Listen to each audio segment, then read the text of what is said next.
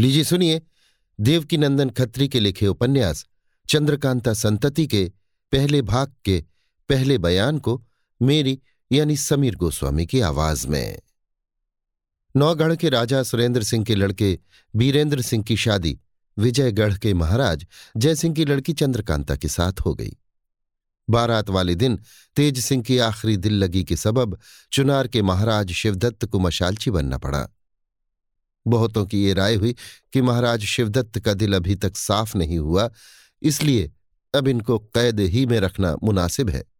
मगर महाराजा सुरेंद्र सिंह ने इस बात को नापसंद करके कहा कि महाराज शिवदत्त को हम छोड़ चुके हैं।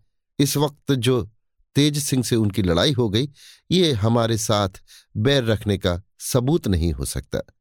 आखिर महाराज शिवदत्त क्षत्रिय हैं। जब तेज सिंह उनकी सूरत बन बेइज्जती करने पर उतारू हो गए तो ये देख कर भी वे कैसे बर्दाश्त कर सकते थे?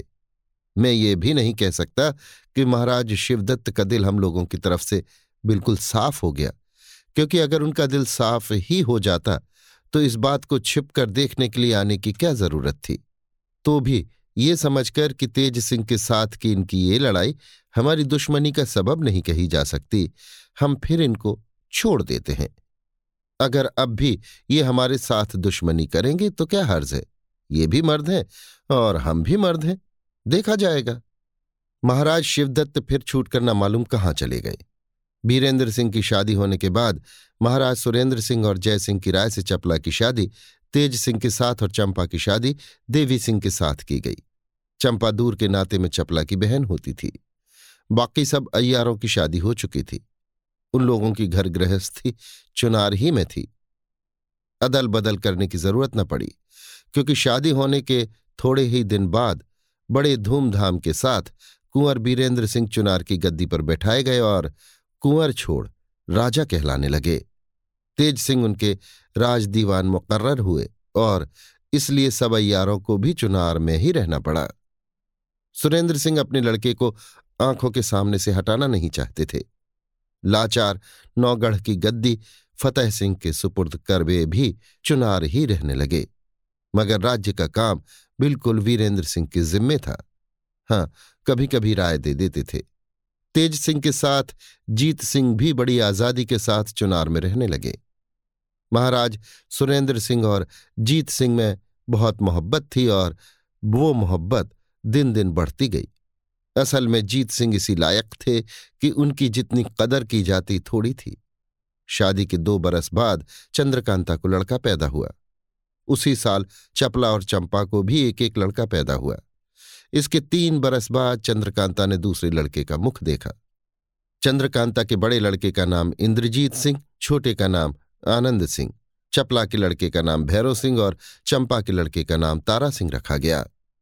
जब ये चारों लड़के कुछ बड़े और बातचीत करने लायक हुए, तब इनके लिखने, पढ़ने और तालीम का इंतज़ाम किया गया और राजा सुरेंद्र सिंह ने इन चारों लड़कों को जीत सिंह की शागिर्दी और हिफाजत में छोड़ दिया। भैरव सिंह और तारा सिंह अय्यारी के फन में बड़े तेज और चालाक निकले। इनकी अय्यारी का इम्तिहान बराबर लिया जाता था। जीत सिंह का हुक्म था कि भैरव सिंह और तारा सिंह को अय्यारों को, बल्कि अपने बाप तक को धोखा देने की कोशिश करें और इसी तरह पन्नालाल वगैरह अय्यार भी उन दोनों लड़कों को भुलावा दिया करें। धीरे धीरे ये दोनों लड़के इतने तेज और चालाक हो गए कि पन्नालाल वगैरह की अय्यारी इनके सामने दब गई। भैरव सिंह और तारा सिंह, इन दोनों में चालाक ज़्यादा कौन था, इसके कहने की कोई ज़रूरत नहीं। आगे मौका पड़ने पर आप ही मालूम हो जाएगा। हाँ इतना कह देना ज़रूरी है कि भैरव सिंह को, इंद्रजीत सिंह के साथ और तारा सिंह को आनंद सिंह के साथ ज़्यादा मोहब्बत थी। चारों लड़के होशियार हुए। अर्थात इंद्रजीत सिंह, भैरव सिंह और तारा सिंह की उम्र अठारह वर्ष की और आनंद सिंह की उम्र पंद्रह वर्ष की हुई। इन दिनों तक चुनार राज्य में बराबर शांति रही, बल्कि पिछली तकलीफें और महाराज शिवदत्त की शैतानी एक स्वप्न की तरह सभी के दिल में रह गई। इंद्रजीत सिंह को शिकार का बहुत शौक था। जहाँ तक बन पड़ता, वे रोज शिकार खेला करते। एक दिन किसी बन रखे ने हाजिर होकर बयान दिया कि इन दिनों फलाने जंगल की शोभा खूब बढ़ी चढ़ी है और शिकार के जानवर भी इतने आए हुए हैं कि अगर वहाँ महीना भर टिककर शिकार खेला जाए तो भी ना घटे और कोई दिन खाली न जाए। ये सुन दोनों भाई बहुत खुश हुए। अपने बाप राजा बीरेंद्र सिंह से शिकार खेलने की इजाज़त मांगी और कहा कि हम लोगों का इरादा आठ दिन तक जंगल में रहकर शिकार खेलने का है। इसके जवाब में राजा बीरेंद्र सिंह ने कहा कि इतने दिनों तक जंगल में रहकर शिकार खेलने का हुक्म मैं नहीं दे सकता। अपने दादा से पूछो, अगर वे हुक्म दें तो कोई हर्ज नहीं। ये सुनकर इंद्रजीत सिंह और आनंद सिंह ने अपने दादा महाराज सुरेंद्र सिंह के पास जाकर अपना मतलब अर्ज़ किया। उन्होंने खुशी से मंजूर किया और हुक्म दिया कि शिकारगाह में इन दोनों के लिए खेमा खड़ा किया जाए और जब तक ये शिकारगाह में रहें, पाँच सौ फौज बराबर इनके साथ रहे। शिकार खेलने का हुक्म पा इंद्रजीत सिंह और आनंद सिंह बहुत खुश हुए और अपने दोनों अयारों भैरव सिंह और तारा सिंह को साथ ले मैं पाँच सौ फौज के चुनार से रवाना हुए।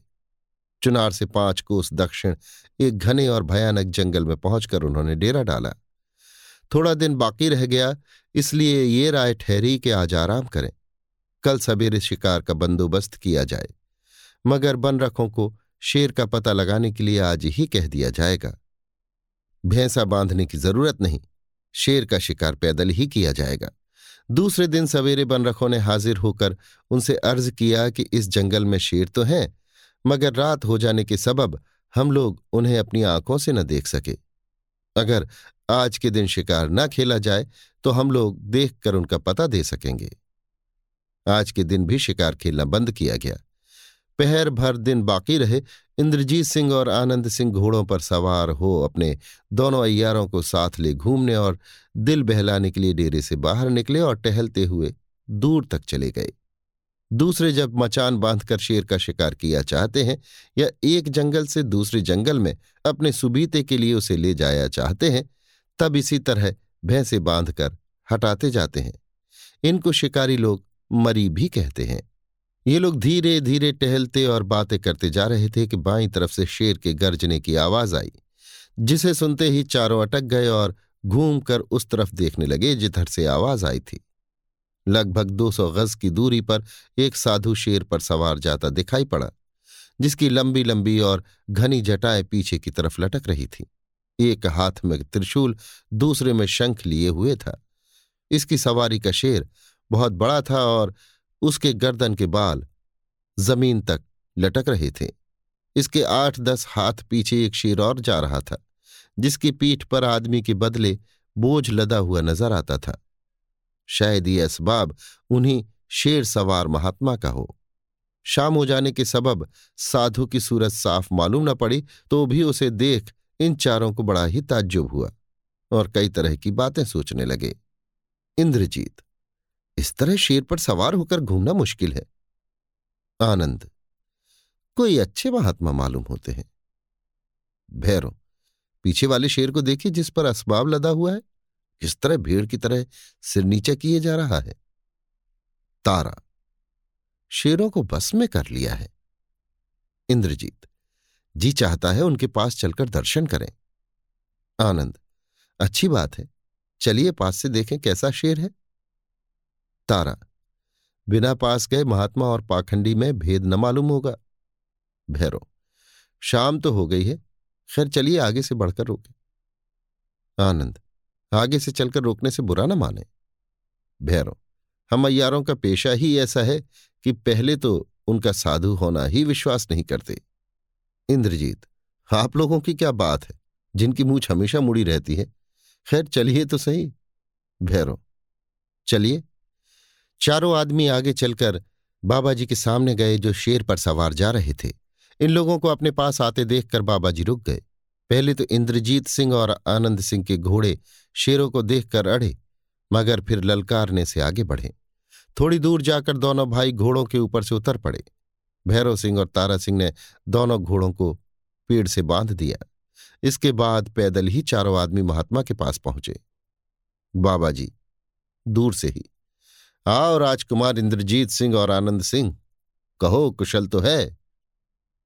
इंद्रजीत, प्रणाम करके। आपकी कृपा से सब मंगल है। बाबा, भैरव सिंह और तारा सिंह की तरफ़ देखकर, कहो भैरव और तारा, अच्छे हो? दोनों हाथ जोड़कर आपकी दया से। बाबा, राजकुमार, मैं खुद तुम लोगों के पास जाने को था, क्योंकि तुमने शेर का शिकार करने के लिए इस जंगल में डेरा डाला है। मैं गिरनार जा रहा हूँ, घूमता फिरता इस जंगल में भी आ पहुँचा। ये जंगल अच्छा मालूम होता है, इसलिए दो तीन दिन तक यहाँ रहने का विचार है। कोई अच्छी जगह देखकर धूनी लगाऊँगा। मेरे साथ सवारी और असबाब लादने के कई शेर हैं, इसलिए कहता हूँ कि धोखे में मेरे किसी शेर को मत मारना, नहीं तो मुश्किल होगी। सैकड़ों शेर पहुंचकर तुम्हारे लश्कर में हलचल मचा डालेंगे और बहुतों की जान जाएगी। तुम प्रतापी राजा सुरेंद्र सिंह के लड़के हो, इसलिए तुम्हें पहले ही से समझा देना मुनासिब है, जिससे किसी तरह का दुख न हो। साधु महाराज भूल गए, बीरेंद्र सिंह की जगह सुरेंद्र सिंह का नाम ले बैठे। इंद्रजीत, महाराज मैं कैसे जानूँगा कि ये आपका शेर है? ऐसा ही है तो शिकार न खेलूँगा। बाबा, नहीं तुम शिकार खेलो, मगर मेरे शेरों को मत मारो। इंद्रजीत, मगर ये कैसे मालूम होगा कि फलाना शेर आपका है? बाबा, देखो मैं अपने शेरों को बुलाता हूँ, पहचान लो। बाबा जी ने शंख बजाया। भारी शंख की आवाज़ चारों तरफ़ जंगल में गूंज गई और हर तरफ़ से गुर्राहट की आवाज़ आने लगी। थोड़ी ही देर में इधर उधर से दौड़ते हुए पाँच शेर और आ पहुँचे। ये चारों दिलावर और बहादुर थे। अगर कोई दूसरा होता तो डर से उसकी जान निकल जाती। इंद्रजीत सिंह और आनंद सिंह के घोड़े शेरों को देखकर उछलने कूदने लगे, मगर रेशम की मज़बूत बागडोर से बंधे हुए थे। इससे भाग न सके। इन शेरों ने आकर बड़ी उधम मचाई। इंद्रजीत सिंह वगैरह को देख गरजने कूदने और उछलने लगे, मगर बाबा जी के डांटते ही सब ठंडे हो गए। सिर नीचा कर भेड़ बकरी की तरह खड़े हो गए। बाबा, देखो इन शेरों को पहचान लो। अभी दो चार और हैं। मालूम होता है उन्होंने शंख की आवाज़ नहीं सुनी। खैर, अभी तो मैं इसी जंगल में हूँ, उन बाकी शेरों को भी दिखला दूँगा। कल भर शिकार और बंद रखो। भैरो, फिर आपसे मुलाकात कहाँ होगी? आपकी धुनी किस जगह लगेगी? बाबा, मुझे तो यही जगह आनंद की मालूम होती है। कल इसी जगह आना मुलाकात होगी। बाबा जी शेर से नीचे उतर पड़े और जितने शेर उस जगह आए थे, वे सब बाबा जी के चारों तरफ़ घूमने तथा मोहब्बत से उनके बदन को चाटने और सूंघने लगे। ये चारों आदमी थोड़ी देर तक वहाँ और अटकने के बाद बाबा जी से विदा हो खेमे में आए। जब सन्नाटा हुआ तो भैरव सिंह ने इंद्रजीत सिंह से कहा, मेरे दिमाग में इस समय बहुत सी बातें घूम रही हैं। मैं चाहता हूँ कि हम लोग चारों आदमी एक जगह बैठ कुमेटी कर कुछ राय पक्की करें। इंद्रजीत सिंह ने कहा अच्छा आनंद और तारा को भी इसी जगह बुलाओ। भैरव सिंह चले गए और आनंद सिंह तथा तारा सिंह को उसी जगह बुला लाए। उस वक्त सिवाय इन चारों के उस खेमे में और कोई न रहा। भैरव सिंह ने अपने दिल का हाल कहा, जिसे सभी ने बड़े गौर से सुना। इसके बाद पहर भर तक कुमेटी करके निश्चय कर लिया कि क्या करना चाहिए। ये कुमेटी कैसी हुई, भैरव सिंह का क्या इरादा हुआ और उन्होंने क्या निश्चय किया, तथा रात भर ये लोग क्या करते रहे, इसके कहने की कोई ज़रूरत नहीं। समय पर सब खुल जाएगा।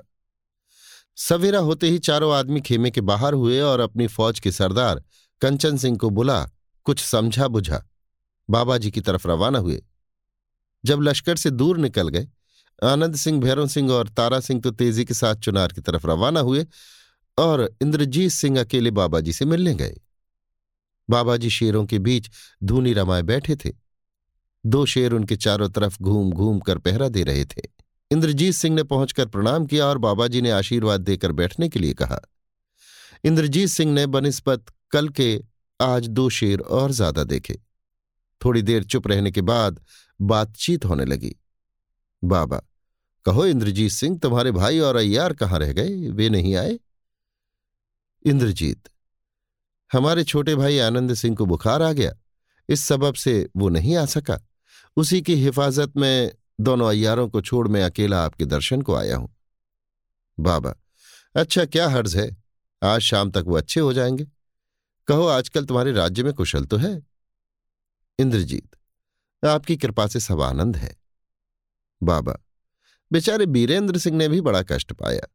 खैर, जो हो दुनिया में उनका नाम रह जाएगा। इस हज़ार वर्ष के अंदर कोई ऐसा राजा नहीं हुआ जिसने तिलिस्म तोड़ा हो। एक और तिलिस्म है। असल में वही भारी और तारीफ़ के लायक है। इंद्रजीत, पिताजी तो कहते हैं कि वो तिलिस्म तेरे हाथ से टूटेगा। बाबा, हाँ, ऐसा ही होगा। वो ज़रूर तुम्हारे हाथ से फतेह होगा, इसमें कोई संदेह नहीं। इंद्रजीत, देखें कब तक ऐसा होता है। उसकी ताली का तो पता ही नहीं लगता। बाबा, ईश्वर चाहेगा तो एक ही दो दिन में तुम उस तिलिस्म को तोड़ने में हाथ लगा दोगे। उस तिलिस्म की ताली मैं हूँ। कई पुश्तों से हम लोग उस तिलिस्म के दरोगा होते चले आए हैं। मेरे परदादा, दादा और बाप उसी तिलिस्म के दरोगा थे। जब मेरे पिता का देहांत होने लगा, तब उन्होंने उसकी ताली मेरे सुपुर्द कर मुझे उसका दरोगा मुकर्र कर दिया। अब वक्त आ गया है कि मैं उसकी ताली तुम्हारे हवाले करूँ। क्योंकि वो तिलिस्म तुम्हारे नाम पर बांधा गया है और सिवाय तुम्हारे कोई दूसरा उसका मालिक नहीं बन सकता। इंद्रजीत तो अब देर क्या है? बाबा, कुछ नहीं, कल से तुम उसके तोड़ने में हाथ लगा दो, मगर एक बात तुम्हारे फ़ायदे की हम कहते हैं। इंद्रजीत, वो क्या? बाबा, तुम उसके तोड़ने में अपने भाई आनंद को भी शरीक कर लो। ऐसा करने से दौलत भी दूनी मिलेगी और नाम भी दोनों भाइयों का दुनिया में हमेशा के लिए बना रहेगा। इंद्रजीत, उसकी तो तबीयत ही ठीक नहीं। बाबा, क्या हर्ज है? तुम अभी जाकर जिस तरह बने, उसे मेरे पास ले आओ। मैं बात की बात में उसको चंगा कर दूँगा। आज ही तुम लोग मेरे साथ चलो, जिससे कल तिलिस्म टूटने में हाथ लग जाए। नहीं तो साल भर फिर मौका न मिलेगा। इंद्रजीत बाबा जी, असल तो ये है कि मैं अपने भाई की बढ़ती नहीं चाहता। मुझे ये मंजूर नहीं कि मेरे साथ उसका भी नाम हो। बाबा, नहीं नहीं, तुम्हें ऐसा ना सोचना चाहिए। दुनिया में भाई से बढ़ के कोई रत्न नहीं है। इंद्रजीत, जी हाँ, दुनिया में भाई से बढ़ के रत्न नहीं तो भाई से बढ़ के कोई दुश्मन भी नहीं। ये बात मेरे दिल में ऐसी बैठ गई है कि उसके हटाने के लिए ब्रह्मा भी आकर समझावे बुझावे तो भी कुछ नतीजा ना निकलेगा। बाबा, बिना उसको साथ लिए तुम तिलिस्म नहीं तोड़ सकते। इंद्र, हाथ जोड़कर, बस तो जाने दीजिए, माफ़ कीजिए, मुझे तिलिस्म तोड़ने की ज़रूरत नहीं। बाबा, क्या तुम्हें इतनी जिद है? इंद्रजीत, मैं जो कह चुका कि ब्रह्मा भी मेरी राय पलट नहीं सकते। बाबा, खैर तब तुम ही चलो, मगर इसी वक्त चलना होगा। इंद्रजीत हाँ हाँ मैं तैयार हूँ, अभी चलिए। बाबा जी उसी समय उठ खड़े हुए। अपनी गठड़ी, मुटड़ी बाँध एक शेर पर लाद दिया तथा दूसरे पर आप सवार हो गए। इसके बाद एक शेर की तरफ़ देखकर कहा, बच्चा गंगाराम, यहाँ तो आओ। वो शेर तुरंत इनके पास आया। बाबा जी ने इंद्रजीत सिंह से कहा, तुम इस पर सवार हो लो। इंद्रजीत सिंह कूदकर सवार हो गए और बाबा जी के साथ साथ दक्षिण का रास्ता लिया। बाबा जी के साथ ही शेर भी, कोई आगे, कोई पीछे, कोई बाएँ, कोई दाहिने हो बाबा जी के साथ जाने लगे। सब शेर तो पीछे रह गए, मगर दो शेर जिन पर बाबा जी और इंद्रजीत सिंह सवार थे, आगे निकल गए। दोपहर तक ये दोनों चलते गए। जब दिन ढलने लगा, बाबा जी ने इंद्रजीत सिंह से कहा, यहाँ ठहरकर कुछ खा पी लेना चाहिए। इसके जवाब में कुमार बोले, बाबा जी, खाने पीने की कोई ज़रूरत नहीं। आप महात्मा ही ठहरे, मुझे कोई भूख नहीं लगी है। फिर अटकने की क्या ज़रूरत है? जिस काम में पड़े उसमें सुस्ती करना ठीक नहीं। बाबा जी ने कहा, शाबाश, तुम बड़े बहादुर हो। अगर तुम्हारा दिल इतना मज़बूत ना होता तो तिलिस्म तुम्हारे ही हाथ से टूटेगा, ऐसा बड़े लोग न कह जाते। खैर, चलो। कुछ दिन बाकी रहा जब ये दोनों एक पहाड़ी के नीचे पहुँचे। बाबा जी ने शंख बजाया। थोड़ी ही देर में चारों तरफ़ से सैकड़ों पहाड़ी लुटेरे हाथ में बर्छे लिए आते दिखाई पड़े और ऐसे ही बीस पच्चीस आदमियों को साथ लिए पूरब तरफ़ से आता हुआ राजा शिवदत्त नज़र पड़ा, जिसे देखते ही इंद्रजीत सिंह ने ऊँची आवाज़ में कहा, इनको मैं पहचान गया, यही महाराज शिवदत्त हैं। इनकी तस्वीर मेरे कमरे में लटकी हुई है। दादाजी ने इनकी तस्वीर मुझे दिखाकर कहा था कि हमारे सबसे भारी दुश्मन ही महाराज शिवदत्त हैं। ओफो, हकीकत में बाबा जी अय्यार ही निकले। जो सोचा था वही हुआ। खैर, क्या हर्ज है? इंद्रजीत सिंह को गिरफ़्तार कर लेना जरा टेढ़ी खीर है। शिवदत्त पास पहुंचकर। मेरा आधा कलेजा तो ठंडा हुआ, मगर अफसोस तुम दोनों भाई हाथ ना आए। इंद्रजीत, जिस भरोसे न रहिएगा कि इंद्रजीत सिंह को फंसा लिया, उनकी तरफ़ बुरी निगाह से देखना भी काम रखता है, ग्रंथ करता। भला इसमें भी कोई शक है? अभी आप सुन रहे थे देवकीनंदन खत्री के लिखे उपन्यास, चंद्रकांता संतति के पहले भाग का पहला बयान मेरी यानी समीर गोस्वामी की आवाज़ में। लीजिए सुनिए देवकी नंदन खत्री के लिखे उपन्यास चंद्रकांता संतति के पहले भाग का दूसरा बयान मेरी यानी समीर गोस्वामी की आवाज़ में। इस जगह पर थोड़ा सा हाल महाराज शिवदत्त का भी बयान करना मुनासिब मालूम होता है। महाराज शिवदत्त को हर तरह से कुंवर बीरेंद्र सिंह के मुकाबले में हार माननी पड़ी। लाचार उसने शहर छोड़ दिया और अपने कई पुराने खैर ख्वाहों के साथ चुनार के दक्षिण की तरफ़ रवाना हुआ। चुनार से थोड़ा ही दूर दक्षिण में लंबा चौड़ा जंगल है। ये विंध्य के पहाड़ी जंगल का सिलसिला रॉबर्ट्सगंज, सरगुजा और सिंगरौली होता हुआ सैकड़ों कोस तक चला गया है, जिसमें बड़े बड़े पहाड़, घाटियाँ, दर्रे और खोह पड़ते हैं।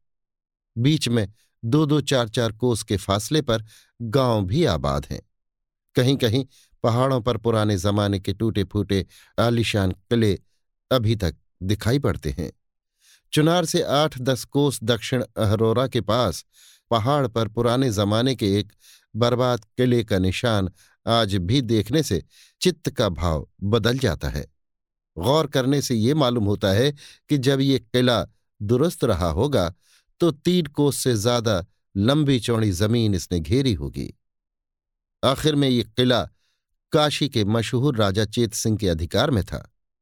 इन्हीं जंगलों में अपनी रानी और कई खैर ख्वाहों को मैं उनकी औरतों और बाल बच्चों के साथ लिए घूमते फिरते महाराज शिवदत्त ने चुनार से लगभग पचास कोस दूर जाकर एक हरी भरी सुहावनी पहाड़ी के ऊपर के एक पुराने टूटे हुए मज़बूत किले में डेरा डाला और उसका नाम शिवदत्त गढ़ रखा, जिसमें उस वक्त भी कई कमरे और दालान रहने लायक थे। ये छोटी पहाड़ी अपने चारों तरफ़ के ऊँचे पहाड़ों के बीच में इस तरह छिपी और दबी हुई थी कि यकायक किसी का यहाँ पहुँचना और कुछ पता लगाना मुश्किल था। इस वक्त महाराज शिवदत्त के साथ सिर्फ़ बीस आदमी थे, जिनमें तीन मुसलमान अयार थे, जो शायद नाजिम और अहमद के रिश्तेदारों में से थे।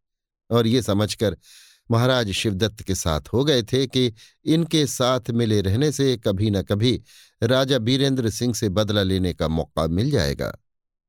दूसरे सिवाय शिवदत्त के और कोई इस लायक नज़र भी ना आता था जो इन बेईमानों को अय्यारी के लिए अपने साथ रखता। नीचे लिखे नामों से तीनों अय्यार पुकारे जाते थे, बाकर अली, खुदा बख्श और यार अली। इन सभी अय्यारों और साथियों ने रुपए पैसे से भी जहाँ तक बन पड़ा, महाराज शिवदत्त की मदद की। राजा बीरेंद्र सिंह की तरफ़ से शिवदत्त का दिल साफ़ न हुआ, मगर मौका न मिलने के सबब मुद्दत तक उसे चुपचाप बैठे रहना पड़ा। अपनी चालाकी और होशियारी से वो पहाड़ी भील और खरबार इत्यादि जाति के आदमियों का राजा बन बैठा और उनसे मालगुजारी में गल्ला, घी, शहद और बहुत सी जंगली चीज़ें वसूल करने और उन्हीं लोगों के मार्फत शहर में भेजवा और बिकवा कर रुपया बटोरने लगा। उन्हीं लोगों को होशियार करके थोड़ी बहुत फौज भी उसने बना ली। धीरे धीरे वे पहाड़ी जाति के लोग भी होशियार हो गए और खुद शहर में जाकर गल्ला वगैरह बेच रुपए इकट्ठा करने लगे। शिवदत्त गढ़ भी अच्छी तरह आबाद हो गया। इधर बाकर अली वगैरह यारों ने भी अपने कुछ साथियों को, जो चुनार से इनके साथ आए हुए थे, अय्यारी के फन में खूब होशियार किया। इस बीच में एक लड़का और उसके बाद लड़की भी महाराज शिवदत्त के घर पैदा हुई। मौका पाकर अपने बहुत से आदमी और अय्यारों को साथ ले वो शिवदत्त गढ़ के बाहर निकला और राजा बीरेंद्र सिंह से बदला लेने की फ़िक्र में कई महीने तक घूमता रहा। बस, महाराज शिवदत्त का इतना ही मुख्तसर हाल लिखकर इस बयान को समाप्त करते हैं और फिर इंद्रजीत सिंह के किस्से को छेड़ते हैं। इंद्रजीत सिंह के गिरफ़्तार होने के बाद उन बनावटी शेरों ने भी अपनी हालत बदली और असली सूरत के यार बन बैठे, जिनमें यार अली, बाकर अली और खुदा बख्श मुखिया थे। महाराज शिवदत्त बहुत ही खुश हुआ और समझा कि अब मेरा जमाना फिरा। ईश्वर चाहेगा तो मैं फिर चुनार की गद्दी पाऊँगा और अपने दुश्मनों से पूरा बदला लूँगा। इंद्रजीत सिंह को कैद कर वो शिवदत्त गढ़ को ले गया। सभी को ताज्जुब हुआ कि कुंवर इंद्रजीत सिंह ने गिरफ़्तार होते समय कुछ उत्पात न मचाया, किसी पर गुस्सा न निकाला, किसी पर हरबा न उठाया। यहाँ तक कि आँखों में रंज अफसोस या क्रोध भी ज़ाहिर न होने दिया। हकीकत में ये ताज्जुब की बात थी कि बहादुर बीरेंद्र सिंह का शेर दिल लड़का ऐसी हालत में चुप रह जाए और बिना हुज्जत किए बेड़ी पहर ले। मगर नहीं, इसका कोई सबब ज़रूर है। जो आगे चलकर मालूम होगा। अभी आप सुन रहे थे देवकी नंदन खत्री के लिखे उपन्यास, चंद्रकांता संतति के पहले भाग का दूसरा बयान, मेरी यानी समीर गोस्वामी की आवाज़ में। लीजिए सुनिए देवकी नंदन खत्री के लिखे उपन्यास, चंद्रकांता संतति के पहले भाग का तीसरा बयान, मेरी यानी समीर गोस्वामी की आवाज़ में। चुनारगढ़ किले के अंदर एक कमरे में महाराज सुरेंद्र सिंह, बीरेंद्र सिंह, जीत सिंह, तेज सिंह, देवी सिंह, इंद्रजीत सिंह और आनंद सिंह बैठे हुए कुछ बातें कर रहे हैं। जीत। भैरव ने बड़ी होशियारी का काम किया कि अपने को इंद्रजीत सिंह की सूरत बना, शिवदत्त के अय्यारों के हाथ फंसाया। सुरेंद्र। शिवदत्त के अय्यारों ने चालाकी तो की थी, मगर बीरेंद्र। बाबा जी शेर पर सवार हो सिद्ध बने तो लेकिन अपना काम सिद्ध न कर सके। इंद्रजीत, मगर जैसे हो भैरव सिंह को अब बहुत जल्द छुड़ाना चाहिए। जीत, कुमार घबराओ मत। तुम्हारे दोस्त को किसी तरह की तकलीफ़ नहीं होगी। लेकिन अभी उसका शिवदत्त के यहाँ फंसे ही रहना मुनासिब है। वो बेवकूफ़ नहीं है। बिना मदद के आप ही छूट कर आ सकता है। इस पर पन्ना लाल रामनारायण, चुन्नीलाल, बद्रीनाथ और ज्योतिषी जी उसकी मदद को भेजे ही गए हैं। देखो तो क्या होता है। इतने दिनों तक चुपचाप बैठे रहकर शिवदत्त ने फिर अपनी खराबी कराने पर कमर बांधी है। देवी सिंह, कुमारों के साथ जो फौज शिकारगाह में गई है, उसके लिए अब क्या हुक्म होता है? जीत सिंह, अभी शिकारगाह से डेरा उठाना मुनासिब नहीं।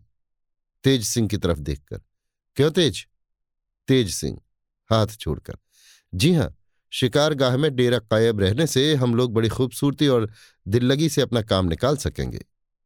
सुरेंद्र सिंह, कोई अय्यार शिवदत्तगढ़ से लौटे तो कुछ हालचाल मालूम हो?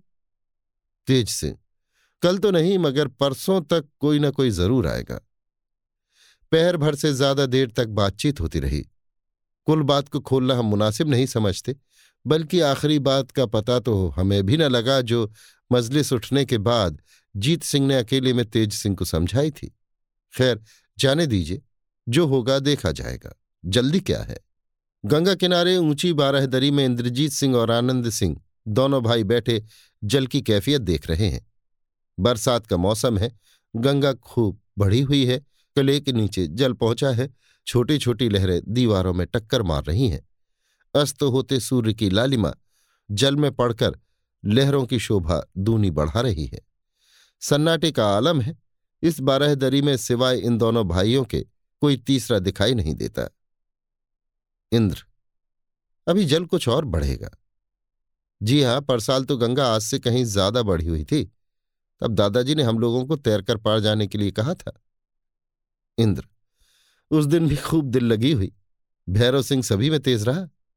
बद्रीनाथ ने कितना ही चाहा कि उसके आगे निकल जाए, मगर हो न सका। आनंद हम दोनों भी कोस भर तक उस किश्ती के साथ ही गए, जो हम लोगों की हिफाजत के लिए संग गई थी। इंद्र, बस वही तो हम लोगों का आखिरी इम्तहान था। फिर जब से जल में तैरने की नौबत ही कहाँ आई? आनंद, कल तो मैंने दादाजी से कहा था कि आजकल गंगा जी खूब बढ़ी हुई हैं, तैरने को जी चाहता है। इंद्र, तब क्या बोले?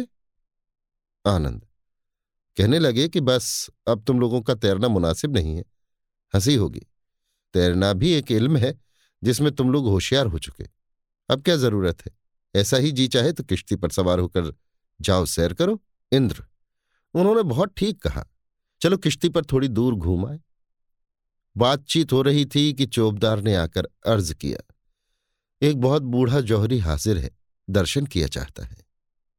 आनंद, ये कौन सा वक्त है? चौबदार हाथ जोड़कर। ताबेदार ने तो चाहा था कि इस समय उसे विदा करे, मगर ये ख्याल करके ऐसा करने का हौसला न पड़ा कि एक तो लड़कपन ही से वो इस दरबार का नमक ख्वार है और महाराज की भी उस पर निगाह रहती है। दूसरे, अस्सी वर्ष का बुढ़ा है। तीसरे कहता है कि अभी इस शहर में पहुँचा हूँ, महाराज का दर्शन कर चुका हूँ, सरकार के भी दर्शन हो जाएँ, तब आराम से सराय में डेरा डालूं और हमेशा से उसका यही दस्तूर भी है। इंद्र अगर ऐसा है तो उसे आने ही देना मुनासिब है। आनंद, अब आज किश्ती पर सैर करने का रंग नज़र नहीं आता। इंद्र, क्या हर्ज है कल सही? चौबदार सलाम करके चला गया और थोड़ी देर में सौदागर को लेकर हाजिर हुआ। हकीकत में वो सौदागर बहुत ही बुढ़ा था। रियासत और शराफत उसके चेहरे से बरसती थी।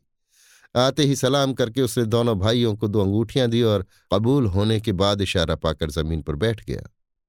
इस बुढ़े जौहरी की इज़्ज़त की गई।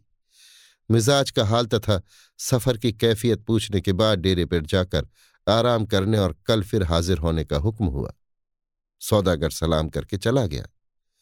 सौदागर ने जो दो अंगूठियाँ दोनों भाइयों को नज़र की थीं, उनमें आनंद सिंह की अंगूठी पर निहायत खुश रंग मानिक जड़ा हुआ था और इंद्रजीत सिंह की अंगूठी पर सिर्फ़ एक छोटी सी तस्वीर थी, जिसे एक दफे निगाह भरकर इंद्रजीत सिंह ने देखा और कुछ सोच चुप हो रहे।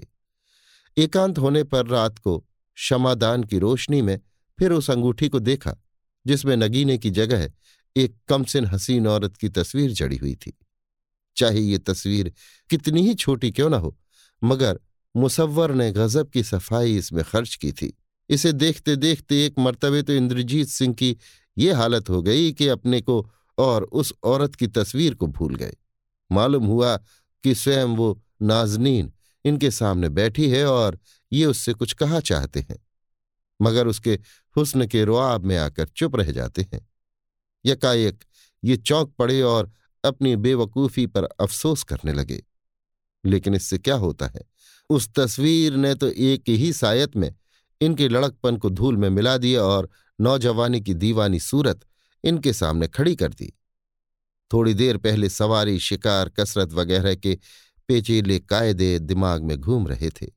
अब ये किसी दूसरी ही उलझन में फंस गए और दिमाग किसी अद्वितीय रत्न के मिलने की फ़िक्र में गोते खाने लगा। महाराज शिवदत्त की तरफ़ से अब क्या अयारी होती है? भैरव सिंह क्यों कर और कब कैद से छूटते हैं? देखें बद्रीनाथ वगैरह शिवदत्त गढ़ में जाकर क्या करते हैं। अब शिकार खेलने की नौबत कब तक आती है? एक ही तीर में शेर को गिरा देने का मौका कब मिलता है? किश्ती पर सवार हो दरिया की सैर करने कब जाना चाहिए, इत्यादि ख्यालों को भूल गए। अब तो ये फ़िक्र पैदा हुई कि सौदागर को ये अंगूठी क्यों कर हाथ लगी? ये तस्वीर ख्याली है या असल में किसी ऐसे की है जो इस दुनिया में मौजूद है? क्या सौदागर उसका पता ठिकाना जानता होगा? खूबसूरती की इतनी हद है या और भी कुछ है? नजाकत, सुडौली और सफ़ाई वगैरह का खजाना यही है या कोई और?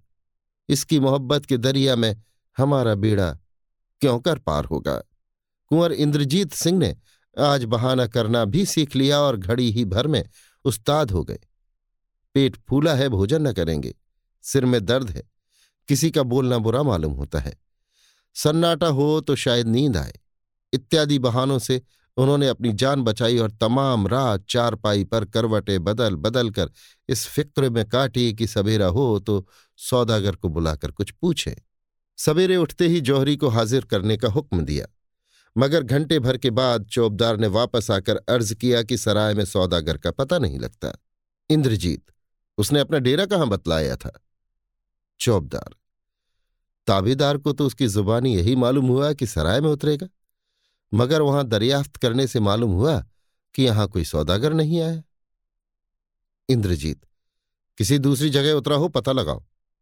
बहुत खूब। कहकर चौबदार तो चला गया, मगर इंद्रजीत सिंह कुछ तरद्दुद में पड़ गए। सिर नीचा करके सोच रहे थे कि किसी के पैर की आहट ने चौंका दिया। सिर उठाकर देखा तो कुंवर आनंद सिंह। आनंद, स्नान का तो समय हो गया। इंद्र हाँ आज कुछ देर हो गई। आनंद। तबीयत कुछ सुस्त मालूम होती है। इंद्र। रात भर सिर में दर्द रहा। आनंद। अब कैसा है? इंद्र। अब तो ठीक है। आनंद। कल कुछ झलक सी मालूम पड़ी थी कि उस अंगूठी में कोई तस्वीर जड़ी हुई है, जो उस जौहरी ने नज़र की थी। इंद्र। हाँ थी तो। आनंद। कैसी तस्वीर है? इंद्र, ना मालूम वो अंगूठी कहाँ रख दी कि मिलती ही नहीं।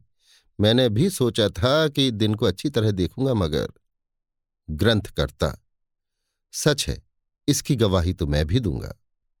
अगर भेद खुल जाने का डर न होता तो कुंवर इंद्रजीत सिंह सिवा ओफ करने के और लंबी लंबी साँसें लेने के कोई दूसरा काम न करते, मगर क्या करें? लाचारी से सभी मामूली काम और अपने दादा के साथ बैठकर भोजन भी करना पड़ा। हाँ शाम को इनकी बेचैनी बहुत बढ़ गई जब सुना कि तमाम शहर छान डालने पर भी उस जौहरी का कहीं पता न लगा। और ये भी मालूम हुआ कि उस जौहरी ने बिल्कुल झूठ कहा था कि महाराज का दर्शन कराया हूँ। अब कुमार के दर्शन हो जाएँ तब आराम से सराय में डेरा डालूं। वो वास्तव में महाराज सुरेंद्र सिंह और बीरेंद्र सिंह से नहीं मिला था। तीसरे दिन इनको बहुत ही उदास देख आनंद सिंह ने किश्ती पर सवार होकर गंगा जी की सैर करने और दिल बहलाने के लिए जिद की। लाचार उनकी बात माननी ही पड़ी।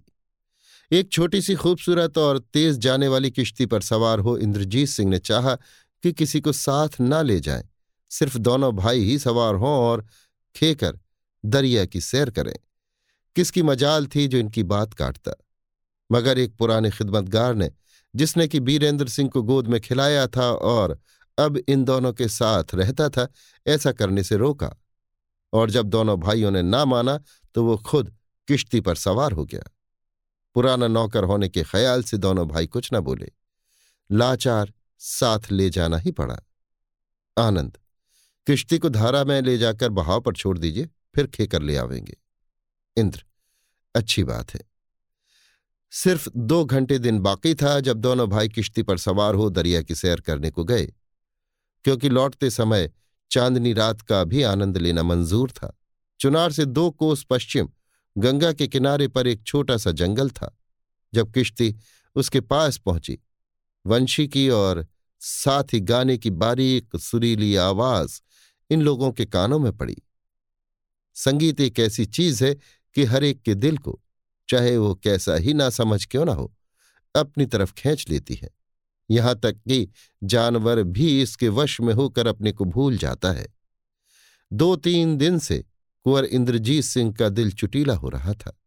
दरिया की बहार देखना तो दूर रहा, इन्हें अपने तनोबदन की भी सुधना थी।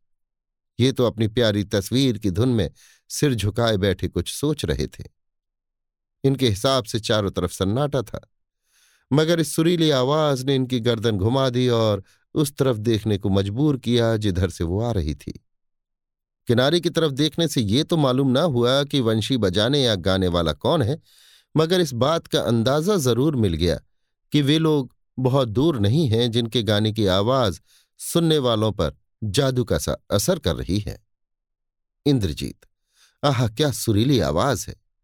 आनंद, दूसरी आवाज़ आई, बेशक कई औरतें मिलकर गा बजा रही हैं। इंद्र किश्ती का मुँह किनारे की तरफ़ फेर कर। ताज्जुब है कि इन लोगों ने गाने बजाने और दिल बहलाने के लिए ऐसी जगह पसंद की। जरा देखना चाहिए। आनंद, क्या हर्ज है? चलिए। बूढ़े खिदमतगार ने किनारे किश्ती लगाने और उतरने के लिए मना किया और बहुत समझाया, मगर इन दोनों ने ना माना। किश्ती किनारे लगाई और उतरकर उस तरफ़ चले, जिधर से आवाज़ आ रही थी। जंगल में थोड़ी ही दूर जाकर दस पंद्रह नौजवान औरतों का झुंड नज़र पड़ा, जो रंग बिरंगी पोशाक और कीमती जेवरों से अपने हुस्न को दूना किए, ऊँचे पेड़ से लटकते हुए एक झूले को झुला रही थीं। कोई वंशी, कोई मृदंगी बजाती, कोई हाथ से ताल दे देकर गा रही थी। उस हिंडोले पर सिर्फ़ एक ही औरत गंगा की तरफ़ रुख किए बैठी थी। ऐसा मालूम होता था, मानो परियाँ साक्षात किसी देवकन्या को झुला झुला और गा बजाकर इसलिए प्रसन्न कर रही हैं कि खूबसूरती बढ़ने और नौजवानी के स्थिर रहने का वरदान पावें। मगर नहीं, उनके भी दिल की दिल ही में रही और कुंवर इंद्रजीत सिंह तथा आनंद सिंह को आते देख हिंडोले पर बैठी हुई नाजनीन को अकेली छोड़ न जाने क्यों भाग ही जाना पड़ा। आनंद, भैया ये तो सब भाग गए इंद्र हाँ मैं इस हिंडोले के पास जाता हूँ। तुम देखो ये औरतें किधर गई? आनंद। बहुत अच्छा। चाहे जो हो, मगर कुंवर इंद्रजीत सिंह ने उसे पहचान ही लिया, जो हिंडोले पर अकेली रह गई थी। भला ये क्यों ना पहचानते? जौहरी की नज़र दी हुई अंगूठी पर उसकी तस्वीर देख चुके थे। इनके दिल में उसकी तस्वीर खुद गई थी। अब तो मुँह मांगी मुराद पाई, जिसके लिए अपने को मिटाना मंजूर था, उसे बिना परिश्रम पाया। फिर क्या चाहिए? आनंद सिंह पता लगाने के लिए उन औरतों के पीछे गए, मगर वे ऐसी भागी कि झलक तक दिखाई न दी। लाचार आधे घंटे तक हैरान होकर फिर उस हिंडोले के पास पहुँचे। हिंडोले पर बैठी हुई औरत को कौन कहे, अपने भाई को भी वहाँ न पाया। घबरा कर इधर उधर ढूँढने और पुकारने लगे। यहाँ तक कि रात हो गई और ये सोचकर किश्ती के पास पहुँचे कि शायद वहाँ चले गए हों। लेकिन वहाँ अभी सिवाय उस बूढ़े खिदमतगार के किसी दूसरे को न देखा। जी, बेचैन हो गया। खिदमतगार को सब हाल बताकर बोले, जब तक अपने प्यारे भाई का पता न लगा लूँगा, घर न जाऊँगा। तू जाकर यहाँ का हाल सभी को खबर कर दे। खिदमतगार ने हर तरह से आनंद सिंह को समझाया और घर चलने के लिए कहा। मगर कुछ फ़ायदा न हुआ। लाचार उसने किश्ती उसी जगह छोड़ी और पैदल रोता कलपता, कले की तरफ़ रवाना हुआ। क्योंकि यहाँ जो कुछ हो चुका था उसका हाल राजा बीरेंद्र सिंह से कहना भी उसने आवश्यक समझा। अभी आप सुन रहे थे देवकीनंदन खत्री के लिखे उपन्यास चंद्रकांता संतति के पहले भाग का तीसरा बयान मेरी यानी समीर गोस्वामी की आवाज़ में। लीजिए सुनिए देवकीनंदन खत्री के लिखे उपन्यास चंद्रकांता संतति के पहले भाग का चौथा बयान मेरी, यानी समीर गोस्वामी की आवाज़ में। खिदमतगार ने किले में पहुंचकर और ये सुनकर कि इस समय दोनों राजा एक ही जगह बैठे हैं, कुंवर इंद्रजीत सिंह के गायब होने का हाल और सबब जो कुंवर आनंद सिंह की जुबानी सुना था, महाराज सुरेंद्र सिंह और बीरेंद्र सिंह के पास हाजिर होकर अर्ज़ किया। इस खबर के सुनते ही उन दोनों के कलेजे में चोट सी लगी। थोड़ी देर तक घबराहट के सब अब कुछ सोच न सके कि क्या करना चाहिए। रात भी एक पहर से ज़्यादा जा चुकी थी। आखिर जीत सिंह, तेज सिंह और देवी सिंह को बुलाकर खिदमतगार की जुबानी जो कुछ सुना था, कहा और पूछा कि अब क्या करना चाहिए। तेज सिंह, उस जंगल में इतनी औरतों का इकट्ठे होकर गाना बजाना और इस तरह धोखा देना बेसबब नहीं है। सुरेंद्र सिंह जब से शिवदत्त के उभरने की खबर सुनी है, एक खटका सा बना रहता है। मैं समझता हूँ, ये भी उसी की शैतानी है। बीरेंद्र सिंह, दोनों लड़के ऐसे कमज़ोर तो नहीं हैं कि जिसका जी चाहे पकड़ ले। सुरेंद्र सिंह, ठीक है, मगर आनंद का भी वहाँ रह जाना बुरा ही हुआ। तेज सिंह, बेचारा खिदमतगार ज़बरदस्ती साथ हो गया था, नहीं तो पता भी न लगता कि दोनों कहाँ चले गए। खैर, उनके बारे में जो कुछ सोचना है, सोचिए। मगर मुझे जल्द इजाज़त दीजिए कि हज़ार सिपाहियों को साथ लेकर वहाँ जाऊँ और इसी वक्त उस छोटे से जंगल को चारों तरफ़ से घेर लूँ। फिर जो कुछ होगा देखा जाएगा। सुरेंद्र, जीत सिंह से। क्या रहा है? जीत सिंह। तेज ठीक कहता है, इसे अभी जाना चाहिए। हुक्म पाते ही तेज सिंह दीवान खाने के ऊपर बुर्ज पर चढ़ गए और जहाँ बड़ा सा नक्कारा और उसके पास ही एक भारी चोब इसलिए रखा हुआ था कि वक्त वे वक्त जब कोई ज़रूरत आ पड़े और फौज को तुरंत तैयार करना हो तो इस नक्कारे पर चौब मारी जाए। इसकी आवाज़ भी निराली ढंग की थी जो किसी नक्कारे की आवाज़ से मिलती न थी, और इसे बजाने के लिए तेज सिंह ने कई इशारे भी मुकर्र किए हुए थे। तेज सिंह ने चौब उठाकर ज़ोर से एक दफे नक्कारे पर मारा, जिसकी आवाज़ तमाम शहर में बल्कि दूर दूर तक गूंज गई। चाहे इसका सबब किसी शहर वाले की समझ में न आया हो, मगर सेनापति समझ गया कि इसी वक्त हज़ार फौजी सिपाहियों की ज़रूरत है, जिसका इंतज़ाम उसने बहुत जल्द किया। तेज सिंह अपने सामान से तैयार हो किले के बाहर निकले और हज़ार सिपाही तथा बहुत से मशालचियों को साथ ले उस छोटे से जंगल की तरफ़ रवाना होकर बहुत जल्दी ही वहाँ जा पहुँचे। थोड़ी थोड़ी दूर पर पहरा मुकर्र करके चारों तरफ़ से उस जंगल को घेर लिया। इंद्रजीत सिंह तो गायब हो ही चुके थे। आनंद सिंह के मिलने की बहुत तरकीब की गई, मगर उनका भी पता न लगा। तरद्दुद में रात बिताई। सवेरा होते ही तेज सिंह ने हुक्म दिया कि एक तरफ़ से इस जंगल को तेज़ी के साथ काटना शुरू करो, जिसमें दिन भर में तमाम जंगल साफ़ हो जाए। उसी समय महाराज सुरेंद्र सिंह और जीत सिंह भी वहाँ आ पहुँचे। जंगल का काटना इन्होंने भी पसंद किया और बोले कि बहुत अच्छा होगा अगर हम लोग इस जंगल से एकदम ही निश्चिंत हो जाएँ। इस छोटे जंगल को काटते देर ही कितनी लगनी थी। तिस पर महाराज की मुस्तैदी के सबब यहाँ कोई भी ऐसा नज़र नहीं आता था जो पेड़ों की कटाई में न लगा हो। दोपहर होते होते जंगल कट के साफ़ हो गया, मगर किसी का कुछ पता न लगा।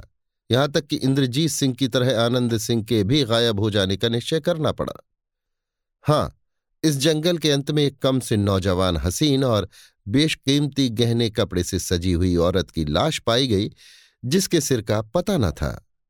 ये लाश महाराज सुरेंद्र सिंह के पास लाई गई। सबों की परेशानी और बढ़ गई और तरह तरह के ख्याल पैदा होने लगे। लाचार उस लाश को साथ ले शहर की तरफ़ लौटे। जीत सिंह ने कहा, हम लोग जाते हैं, तारा सिंह को भेज। सब अयारों को जो शिवदत्त की फ़िक्र में लगे हुए हैं बुलवा कर इंद्रजीत सिंह और आनंद सिंह की तलाश में भेजेंगे। मगर तुम इसी वक्त उनकी खोज में जहाँ तुम्हारा दिल गवाही दे जाओ। तेज सिंह अपने सामान से तैयार ही थे।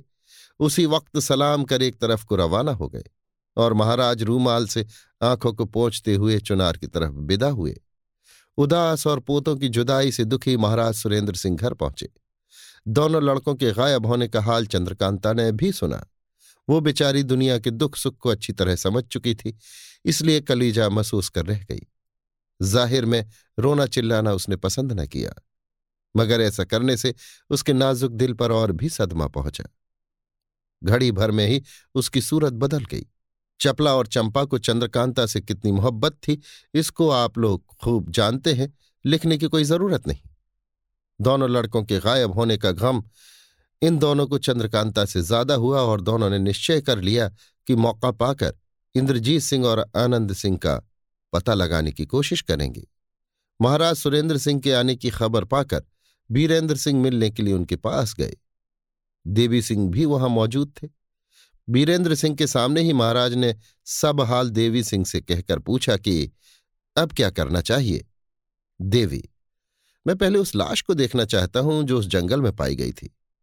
सुरेंद्र, हाँ, तुम उसे ज़रूर देखो। जीत चोबदार से। उस लाश को जो जंगल में पाई गई थी, इसी जगह लाने के लिए कहो।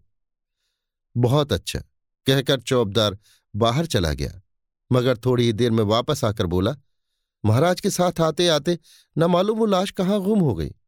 कई आदमी उसकी खोज में परेशान है, मगर पता नहीं लगता। वीरेंद्र, अब फिर हम लोगों की होशियारी से रहने का जमाना आ गया। जब हज़ारों आदमियों के बीच से लाश गुम हो गई तो मालूम होता है, अभी बहुत कुछ उपद्रव होने वाला है। जीत। मैंने तो समझा था कि अब जो कुछ थोड़ी सी उम्र रह गई है, आराम से कटेगी, मगर नहीं। ऐसी उम्मीद किसी को कुछ भी ना रखनी चाहिए।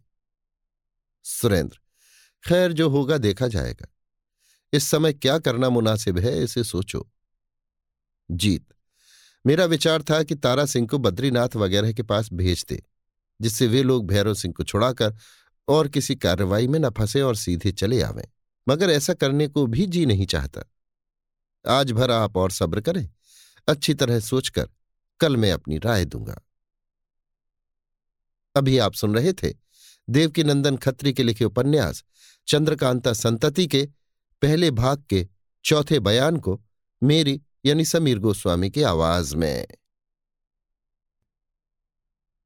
लीजिए सुनिए देवकीनंदन खत्री के लिखे उपन्यास चंद्रकांता संतति के पहले भाग के पाँचवें बयान को मेरी यानी समीर गोस्वामी की आवाज़ में।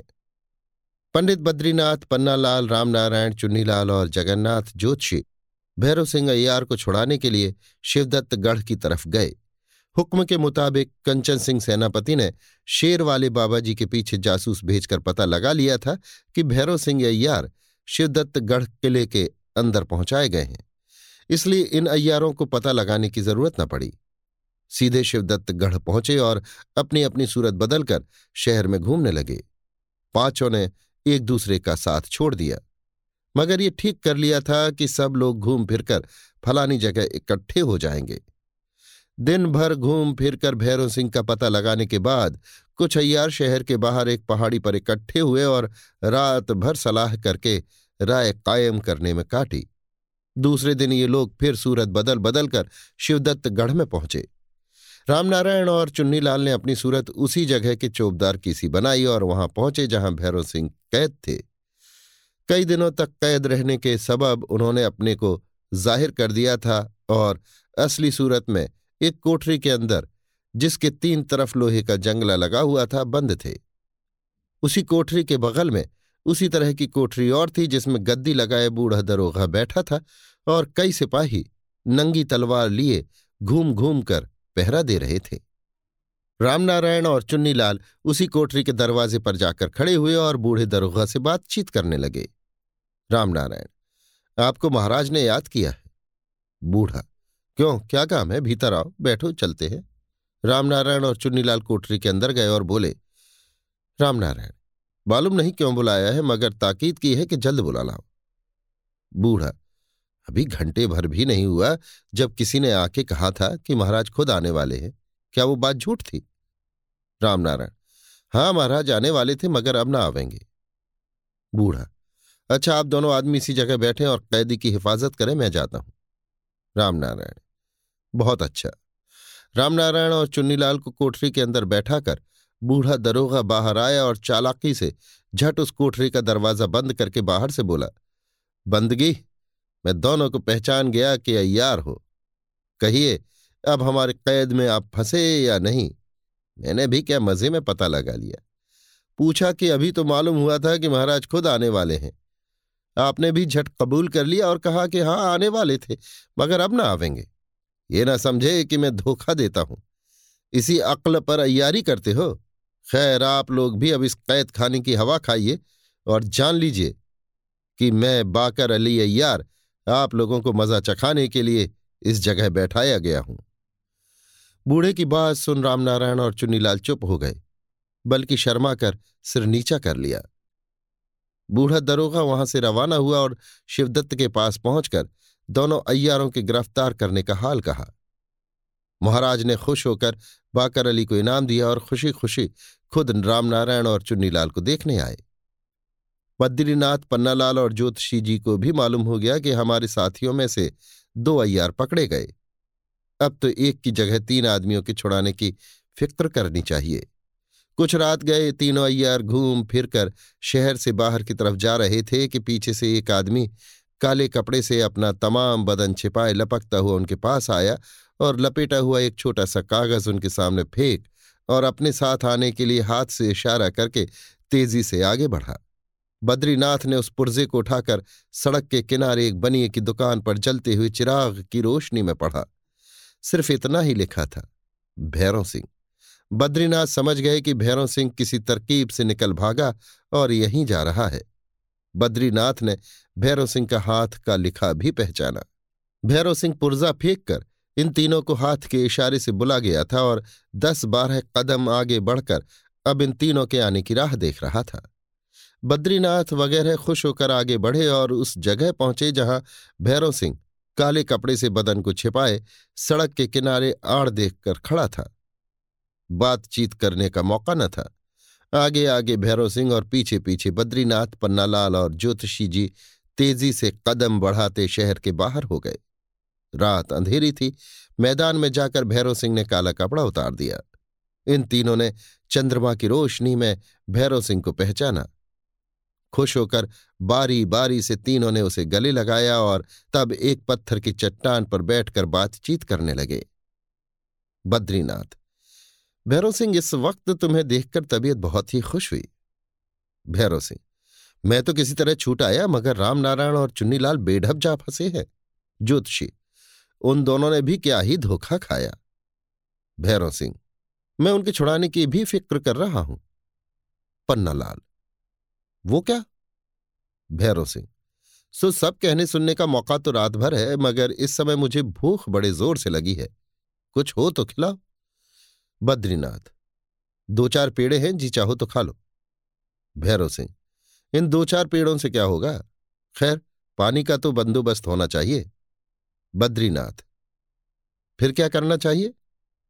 भैरव सिंह हाथ से इशारा करके, ये देखो शहर के किनारे जो चिराग जल रहा है अभी देखते आए हैं कि वो हलवाई की दुकान है और वो ताजी पूरियाँ बना रहा है, बल्कि पानी भी उसी हलवाई से मिल जाएगा।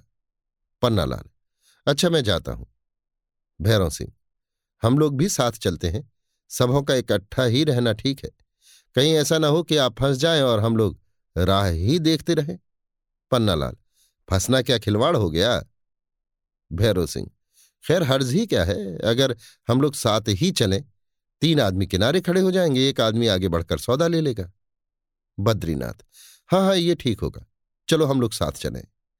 चारों अय्यार एक साथ वहाँ से रवाना हुए और उस हलवाई के पास पहुँचे, जिसकी अकेली दुकान शहर के किनारे पर थी। बद्रीनाथ, ज्योतिषी जी और भैरव सिंह कुछ इधर खड़े रहे और पन्नालाल सौदा खरीदने दुकान पर गए। जाने के पहले ही भैरव सिंह ने कहा, मिट्टी के बर्तन में पानी भी देने का इकरार हलवाई से पहले ही कर लेना। नहीं तो पीछे हुज्जत करेगा। पन्नालाल हलवाई की दुकान पर गए और दो शेर पूरी तथा शेर भर मिठाई मांगी। हलवाई ने खुद पूछा कि पानी भी चाहिए या नहीं? पन्नालाल हाँ हाँ पानी ज़रूर दे देना। हलवाई, कोई बर्तन है? पन्नालाल, बर्तन तो है मगर छोटा है, तुम ही किसी मिट्टी के ठिलिए में जल दे दो। हलवाई, एक घड़ा जल के लिए आठ आने और देने पड़ेंगे? पन्नालाल, इतना अंधेर? खैर, हम देंगे। पूरी मिठाई और एक घड़ा जल लेकर चारों अय्यार वहाँ से चले। मगर ये खबर किसी को भी न थी कि कुछ दूर पीछे दो आदमी साथ लिए छिपता हुआ हलवाई भी आ रहा है। मैदान में एक बड़े पत्थर की चट्टान पर बैठ चारों ने भोजन किया, जल पिया और हाथ मुँह धो, निश्चिंत हो धीरे धीरे आपस में बातचीत करने लगे। आधा घंटा भी न बीता होगा कि चारों बेहोश होकर चट्टान पर लेट गए और दोनों आदमियों को साथ लिए हलवाई इनकी खोपड़ी पर आ मौजूद हुआ। हलवाई के साथ दोनों आदमियों ने बद्रीनाथ, ज्योतिषी जी और पन्नालाल की मुश्कें कस डाली और कुछ सुंघा भैरव सिंह को होश में लाकर बोले, वाह जी, अजायब सिंह, आपकी चालाकी तो खूब काम कर गई। अब तो शिवदत्त गढ़ में आए हुए पाँचों नालायक हमारे हाथ फंसे। महाराज से सबसे ज़्यादा इनाम पाने का काम तो आप ही ने किया। अभी आप सुन रहे थे देवकीनंदन खत्री के लिखे उपन्यास, चंद्रकांता संतति के पहले भाग का पांचवां बयान, मेरी यानी समीर गोस्वामी की आवाज़ में। लीजिए सुनिए देवकीनंदन खत्री के लिखे उपन्यास, चंद्रकांता संतति के पहले भाग के छठवें बयान को मेरी, यानी समीर गोस्वामी की आवाज़ में। बहुत सी तकलीफें उठाकर महाराज सुरेंद्र सिंह और बीरेंद्र सिंह तथा इन्हीं की बदौलत चंद्रकांता, चपला, चंपा, तेज सिंह और देवी सिंह वगैरह ने थोड़े दिन खूब सुख लूटा मगर अब वो जमाना न रहा। सच है, सुख और दुख का पहरा बदलता रहता है। खुशी के दिन बात की बात में निकल गए, कुछ मालूम न पड़ा। यहाँ तक कि मुझे भी कोई बात उन लोगों की लिखने लायक न मिली। लेकिन अब उन लोगों से मुसीबत की घड़ी काटे नहीं कटती। कौन जानता था कि गया गुजरा शिवदत्त फिर बला की तरह निकल आवेगा? किसे खबर थी कि बेचारी चंद्रकांता की गोद में पले पलाए दोनों होनहार लड़के यों अलग कर दिए जाएँगे? कौन साफ़ कह सकता था कि इन लोगों की वंशावली और राज्य में जितनी तरक्की होगी, यकायक उतनी ही ज़्यादा आफतें आ पड़ेंगी। खैर, खुशी के दिन तो उन्होंने काटे, अब मुसीबत की घड़ी कौन झेले? हाँ बेचारे जगन्नाथ ज्योतिषी ने इतना ज़रूर कह दिया था कि बीरेंद्र सिंह के राज्य और वंश की बहुत कुछ तरक्की होगी, मगर मुसीबत को लिए हुए। खैर, आगे जो कुछ होगा देखा जाएगा, पर इस समय तो सबके सब तरद्दुद में पड़े हैं। देखिए, अपने एकांत के कमरे में महाराज सुरेंद्र सिंह कैसी चिंता में बैठे हैं और बाई तरफ़ गद्दी का कोना दबाए, राजा बीरेंद्र सिंह अपने सामने बैठे हुए जीत सिंह की सूरत किस बेचैनी से देख रहे हैं। दोनों बाप बेटा अर्थात देवी सिंह और तारा सिंह अपने पास ऊपर के दर्जे पर बैठे हुए बुज़ुर्ग और गुरु के समान जीत सिंह की तरफ़ झुके हुए इस उम्मीद में बैठे हैं कि देखें, अब आखिर हुक्म क्या होता है। सिवाय इन लोगों के इस कमरे में और कोई भी नहीं है। एकदम सन्नाटा छाया हुआ है। ना मालूम इसके पहले क्या क्या बातें हो चुकी हैं, मगर इस वक्त तो महाराज सुरेंद्र सिंह ने इस सन्नाटे को सिर्फ़ इतना ही कह के तोड़ा। खैर, चंपा और चपला की भी बात मान लेनी चाहिए। जीत, जो मर्ज़ी, मगर देवी सिंह के लिए क्या हुक्म होता है? सुरेंद्र, और तो कुछ नहीं, सिर्फ़ इतना ही ख्याल है कि चुनार की हिफाजत ऐसे वक्त क्यों कर होगी? जीत मैं समझता हूँ कि यहाँ की हिफाजत के लिए तारा बहुत है और फिर वक्त पड़ने पर इस बुढ़ौती में भी मैं कुछ कर गुजरूँगा। सुरेंद्र, कुछ मुस्कुराकर और उम्मीद भरी निगाहों से जीत सिंह की तरफ़ देखकर, खैर जो मुनासिब समझो। जीत, देवी सिंह से। लीजिए साहब, अब आपको भी पुरानी कसर निकालने का मौका दिया जाता है। देखें आप क्या करते हैं। ईश्वर इस मुस्तैदी को पूरा करे। इतना सुनते ही देवी सिंह उठ खड़े हुए और सलाम कर कमरे के बाहर चले गए। अभी आप सुन रहे थे देवकी नंदन खत्री के लिखे उपन्यास चंद्रकांता संतति के पहले भाग के छठवें बयान को मेरी यानी समीर गोस्वामी की आवाज़ में। लीजिए सुनिए देवकीनंदन खत्री के लिखे उपन्यास चंद्रकांता संतति के पहले भाग के सातवें बयान को मेरी, यानी समीर गोस्वामी की आवाज़ में। अपने भाई इंद्रजीत सिंह की जुदाई से व्याकुल हो, उसी समय आनंद सिंह उस जंगल के बाहर हुए और मैदान में खड़े हो इधर उधर निगाह दौड़ाने लगे। पश्चिम की तरफ़ दो औरतें घोड़ों पर सवार धीरे धीरे जाती हुई दिखाई पड़ी। ये तेज़ी के साथ उस तरफ़ बढ़े और उन दोनों के पास पहुँचने की उम्मीद में दो कोस तक पीछा किए चले गए। मगर उम्मीद पूरी न हुई, क्योंकि पहाड़ी के नीचे पहुंचकर वे दोनों रुकी और अपने पीछे आते हुए आनंद सिंह की तरफ़ देख घोड़ों को एकदम तेज कर पहाड़ी के बगल में घुसती हुई गायब हो गईं। खूब खिली हुई चांदनी रात होने के सबब से आनंद सिंह को ये दोनों औरतें दिखाई पड़ी और इन्होंने इतनी हिम्मत भी की, पर पहाड़ी के पास पहुँचते ही उन दोनों के भाग जाने से इनको बड़ा ही रंज हुआ। खड़े होकर सोचने लगे कि अब क्या करना चाहिए। इनको हैरान और सोचते हुए छोड़कर निर्दयी चंद्रमा ने भी धीरे धीरे अपने घर का रास्ता लिया और अपने दुश्मन को जाते देख मौका पाकर अंधेरे ने चारों तरफ़ हुकूमत जमाई। आनंद सिंह और भी दुखी हुए। क्या करें, कहाँ जाएँ, किससे पूछें कि इंद्रजीत सिंह को कौन ले गया? दूर से एक रोशनी दिखाई पड़ी। गौर करने से मालूम हुआ कि किसी झोपड़ी के आगे आग जल रही है। आनंद सिंह उसी तरफ़ चले और थोड़ी ही देर में कुटी के पास पहुंचकर देखा कि पत्तों की बनाई हुई हरी झोपड़ी के आगे आठ दस आदमी ज़मीन पर फर्श बिछाए बैठे हैं, जो कि दाढ़ी और पहरावे से साफ़ मुसलमान मालूम पड़ते हैं।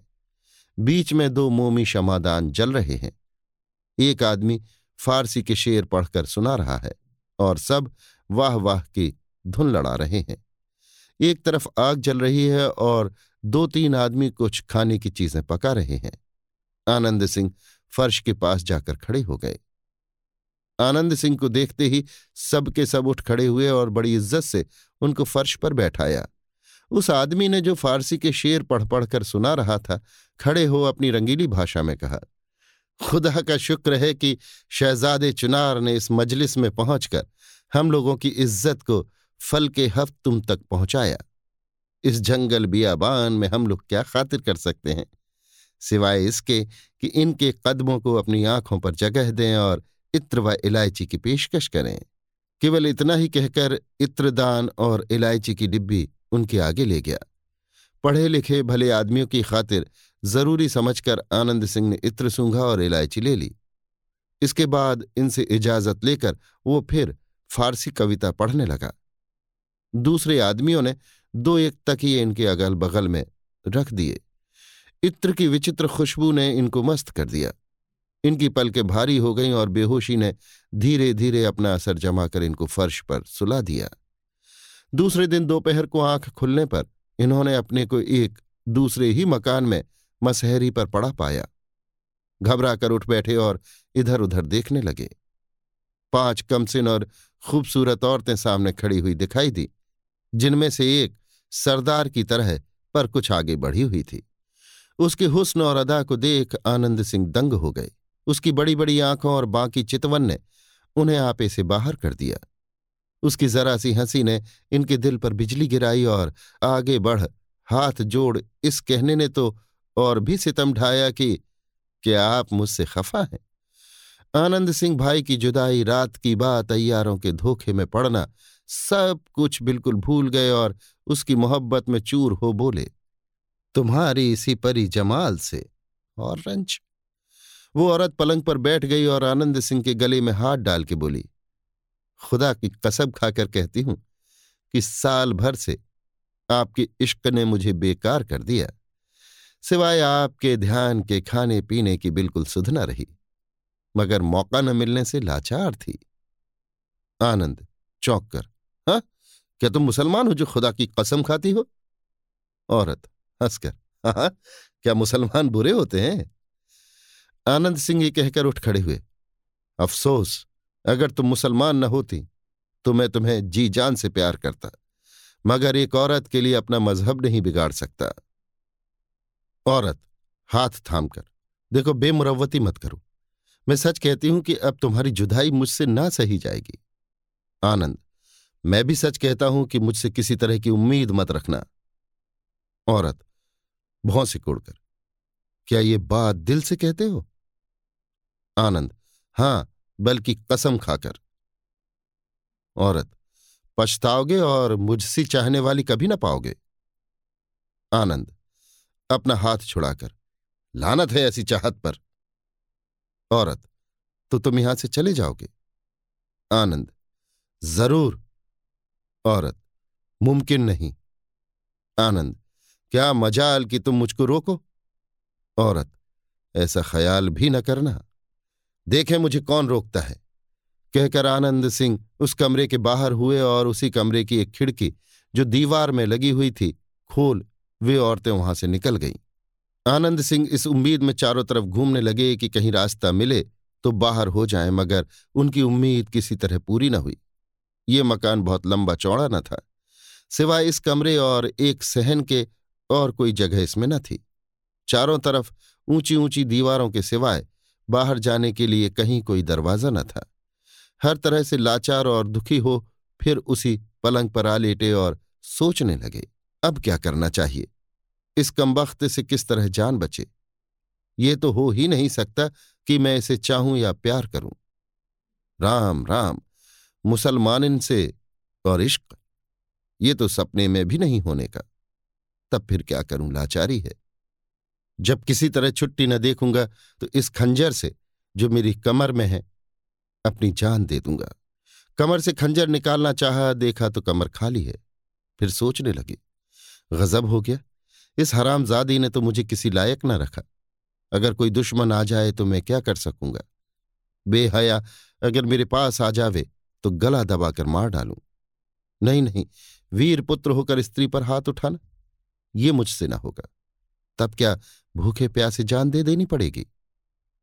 मुसलमान इनके घर में अन्न जल कैसे ग्रहण करूँगा? हाँ ठीक है, एक सूरत निकल सकती है। दीवार की तरफ़ देखकर, इसी खिड़की से वे लोग बाहर निकल गई हैं। अब कि अगर ये खिड़की खुले और वे कमरे में आवें तो मैं ज़बरदस्ती इसी राह से बाहर हो जाऊँगा। भूखे प्यासे दिन गुजर गया। अंधेरा हुआ चाहता था कि वो छोटी सी खिड़की खुली और चारों औरतों को साथ लिए, वो पिशाचिया मौजूद हुई। एक औरत हाथ में रोशनी, दूसरी पानी, तीसरी तरह तरह की मिठाइयों से भरा चांदी का थाल उठाए हुए और चौथी पान का जड़ाऊ डिब्बा लिए साथ मौजूद थी। आनंद सिंह पलंग से उठ खड़े हुए और बाहर निकल जाने की उम्मीद में उस खिड़की के अंदर घुसे। उन औरतों ने इन्हें बिल्कुल न रोका। क्योंकि वे जानती थी कि सिर्फ़ इस खिड़की ही के पार चले जाने से उनका काम न चलेगा। खिड़की के पार तो हो गए, मगर आगे अंधेरा था। इस छोटी सी कोठरी में चारों तरफ़ घूमे मगर रास्ता न मिला। हाँ, एक तरफ़ बंद दरवाज़ा मालूम हुआ जो किसी तरह खुल ना सकता था। लाचार, फिर उसी कमरे में लौट आए। उस औरत ने हंसकर कहा, मैं पहले ही कह चुकी हूँ कि आप मुझसे अलग नहीं हो सकते। खुदा ने मेरे लिए ही आपको पैदा किया है। अफसोस कि आप मेरी तरफ़ ख्याल नहीं करते और मुफ़्त में अपनी जान गंवाते हैं। बैठिए, खाइए, पीजिए, आनंद कीजिए। किस सोच में पड़े हैं? आनंद, मैं तेरा छुआ खाऊं? औरत, क्यों, क्या हर्ज है? खुदा सबका है। उसी ने हमको भी पैदा किया, आपको भी पैदा किया। जब एक ही बाप के सब लड़के हैं तो आपस में छूत कैसी? आनंद, चिढ़कर खुदा ने हाथी भी पैदा किया गधा भी पैदा किया, कुत्ता भी पैदा किया, सुअर भी पैदा किया, मुर्गा भी पैदा किया। जब एक ही बाप के सब लड़के हैं तो परहेज काहे का? औरत, खैर, खुशी आपकी, ना मानिएगा, पछताइएगा। अफसोस कीजिएगा और आखिर झक मारकर फिर वही कीजिएगा जो मैं कहती हूँ। भूखे प्यासे जान देना मुश्किल बात है। लो, मैं जाती हूँ। खाने पीने का सामान और रोशनी वहीं छोड़ चारों लौनिए उस खिड़की के अंदर घुस गई। आनंद सिंह ने चाहा कि जब वो शैतान खिड़की के अंदर जाए तो मैं भी ज़बरदस्ती साथ हो लूँ। या तो पार ही हो जाऊँगा या इसे भी न जाने दूँगा। मगर उनका ये ढंग भी न लगा। वो मदमाती औरत खिड़की में अंदर की तरफ़ पैर लटकाकर बैठ गई और इनसे बात करने लगी। औरत अच्छा आप मुझसे शादी ना करें, इसी तरह मोहब्बत रखें। आनंद, कभी नहीं, चाहे जो हो। औरत, हाथ का इशारा करके। अच्छा उस औरत से शादी करेंगे जो आपके पीछे खड़ी है। वो तो हिंदुआनी है। मेरे पीछे दूसरी औरत कहाँ से आई? ताज्जुब से पीछे फिर आनंद सिंह ने देखा। उस नालायक को मौका मिला। खिड़की के अंदर हो झट के वाड़ बंद कर दिया। आनंद सिंह पूरा धोखा खा गए। हर तरह से हिम्मत टूट गई। लाचार फिर उसी पलंग पर लेट गए। भूख से आँखें निकली आती थी। खाने पीने का सामान मौजूद था, मगर वो जहर से भी कई दर्जे बढ़कर था। दिल में समझ लिया कि अब जान गई। कभी उठते, कभी बैठते, कभी दालान के बाहर निकलकर टहलते। आधी रात जाते जाते भूख की कमज़ोरी ने उन्हें चलने फिरने लायक न रखा। फिर पलंग पर आकर लेट गए और ईश्वर को याद करने लगे। एकाएक बाहर धमाके की आवाज़ आई, जैसे कोई कमरे की छत पर से कूदा हो। आनंद सिंह उठ बैठे और दरवाजे की तरफ़ देखने लगे। सामने से एक आदमी आता दिखाई पड़ा, जिसकी उम्र लगभग चालीस वर्ष की होगी। सिपाही आना पोशाक पहरे, ललाट में त्रिपुंड लगाए, कमर में नीमचा खंजर और ऊपर से कमंद लपेटे, बगल में मुसाफिरी का झोला, हाथ में दूध से भरा लोटा लिए आनंद सिंह के सामने आ खड़ा हुआ और बोला, अफसोस, आप राजकुमार होकर वो काम करना चाहते हैं जो अय्यारों जासूसों या अदने सिपाहियों के करने लायक हो। नतीजा ये निकला कि इस चंडालिन के यहाँ फंसना पड़ा। इस मकान में आए आपको कै दिन हुए? घबराइए मत, मैं आपका दोस्त हूँ, दुश्मन नहीं।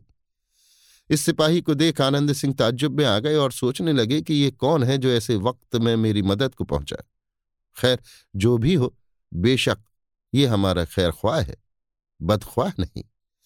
आनंद जहाँ तक ख्याल करता हूँ, यहाँ आए दूसरा दिन है। सिपाही, कुछ अन्न जल तो ना किया होगा? आनंद, कुछ नहीं। सिपाही, हाय, राजा बीरेंद्र सिंह के प्यारे लड़के की ये दशा? लीजिए, मैं आपको खाने पीने के लिए देता हूँ।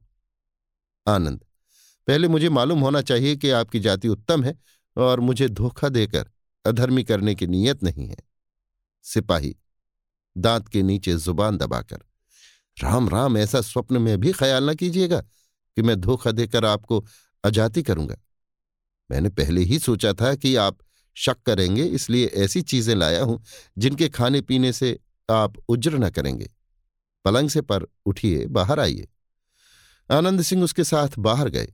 सिपाही ने लोटा ज़मीन पर रख दिया और झोले में से कुछ मेवा निकाल उनके हाथ में देकर बोला, लीजिए इसे खाइए और लोटे की तरफ़ इशारा करके, ये दूध है, पीजिए। आनंद सिंह की जान में जान आई।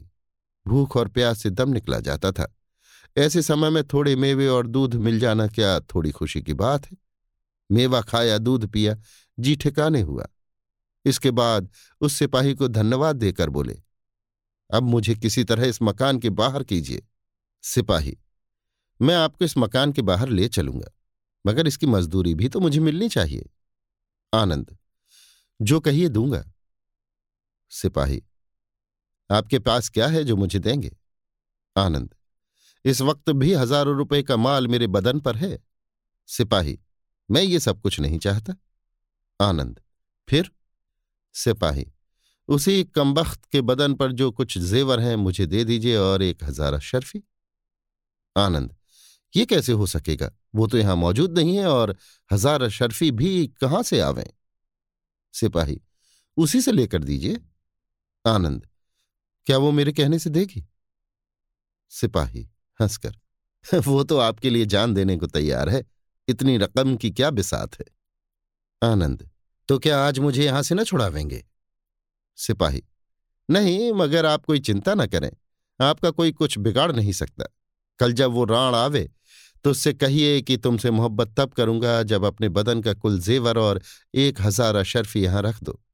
उसके दूसरे दिन आओ तो जो कहोगी मैं मानूँगा। तुरंत अशरफी मंगा देगी और कुल जेवर भी उतार देगी। नालायक बड़ी मालदार है, उसे कम ना समझिए। आनंद, खैर जो कहोगे करूँगा। सिपाही, जब तक आप ये ना करेंगे, मैं आपको इस कैद से न छुड़ाऊँगा। आप ये ना सोचिए कि उसे धोखा देकर या ज़बरदस्ती उस राह से चले जाएँगे जिधर से वो आती जाती है। ये कभी नहीं हो सकेगा। उसके आने जाने के लिए कई रास्ते हैं। आनंद, अगर वो तीन चार दिन ना आवे तब? सिपाही, क्या हर्ज है मैं आपके बराबर ही सुध लेता रहूँगा और खाने पीने को पहुँचाया करूँगा? आनंद अच्छा ऐसा ही सही। वो सिपाही कमंद लगाकर छत पर चढ़ा और दीवार फांद मकान के बाहर हो गया। थोड़ी रात बच गई थी, जो आनंद सिंह ने इसी सोच विचार में काटी कि ये कौन है, जो ऐसे वक्त में मेरी मदद को पहुँचा। उसे लालच बहुत है, कोई अय्यार मालूम पड़ता है। अय्यारों का जितना ज़्यादा खर्च होता है, उतना ही लालच भी करते हैं। खैर, कोई हो, अब तो जो कुछ उसने कहा है, करना ही पड़ेगा। रात बीत गई, सवेरा हुआ। वो औरत फिर उन्हीं चारों लौंडियों के लिए आ पहुँची। देखा कि आनंद सिंह पलंग पर पड़े हैं और खाने पीने का सामान ज्यों का त्यों उसी जगह रखा है जहाँ वो रख गई थी। औरत, आप क्यों जिद करके भूखे प्यासे अपनी जान देते हैं? आनंद, इसी तरह मर जाऊँगा मगर तुमसे मोहब्बत न करूँगा। हाँ, अगर एक बात मेरी मानो तो तुम्हारा कहा करूँ? औरत, खुश होकर और उनके पास बैठकर। जो कहो मैं करने को तैयार हूँ, मगर मुझसे जिद न करो। आनंद अपने बदन से कुल जेवर उतार दो और एक हज़ार अशरफी मंगा दो। औरत, आनंद सिंह के गले में हाथ डालकर, बस इतने ही के लिए? लो, मैं अभी देती हूँ। एक हज़ार अशरफी लाने के लिए उसने दो लौंडियों को कहा और अपने बदन से कुल जेवर उतार दिए। थोड़ी ही देर में वे दोनों लौंडियाँ अशरफियों का तोड़ा लिए मौजूद हुई। औरत, लीजिए, अब आप खुश हुए? अब तो उज्र नहीं। आनंद, नहीं मगर एक दिन की और मोहलत माँगता हूँ।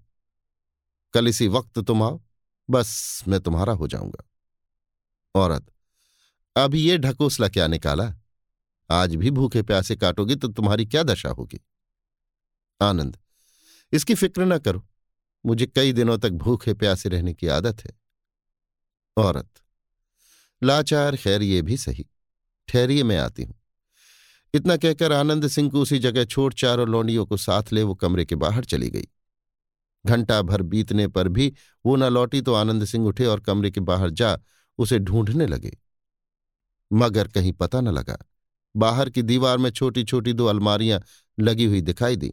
अंदाज कर लिया कि शायद उस खिड़की की तरह ये भी बाहर जाने का कोई रास्ता हो और इधर ही से वे लोग निकल गई हों।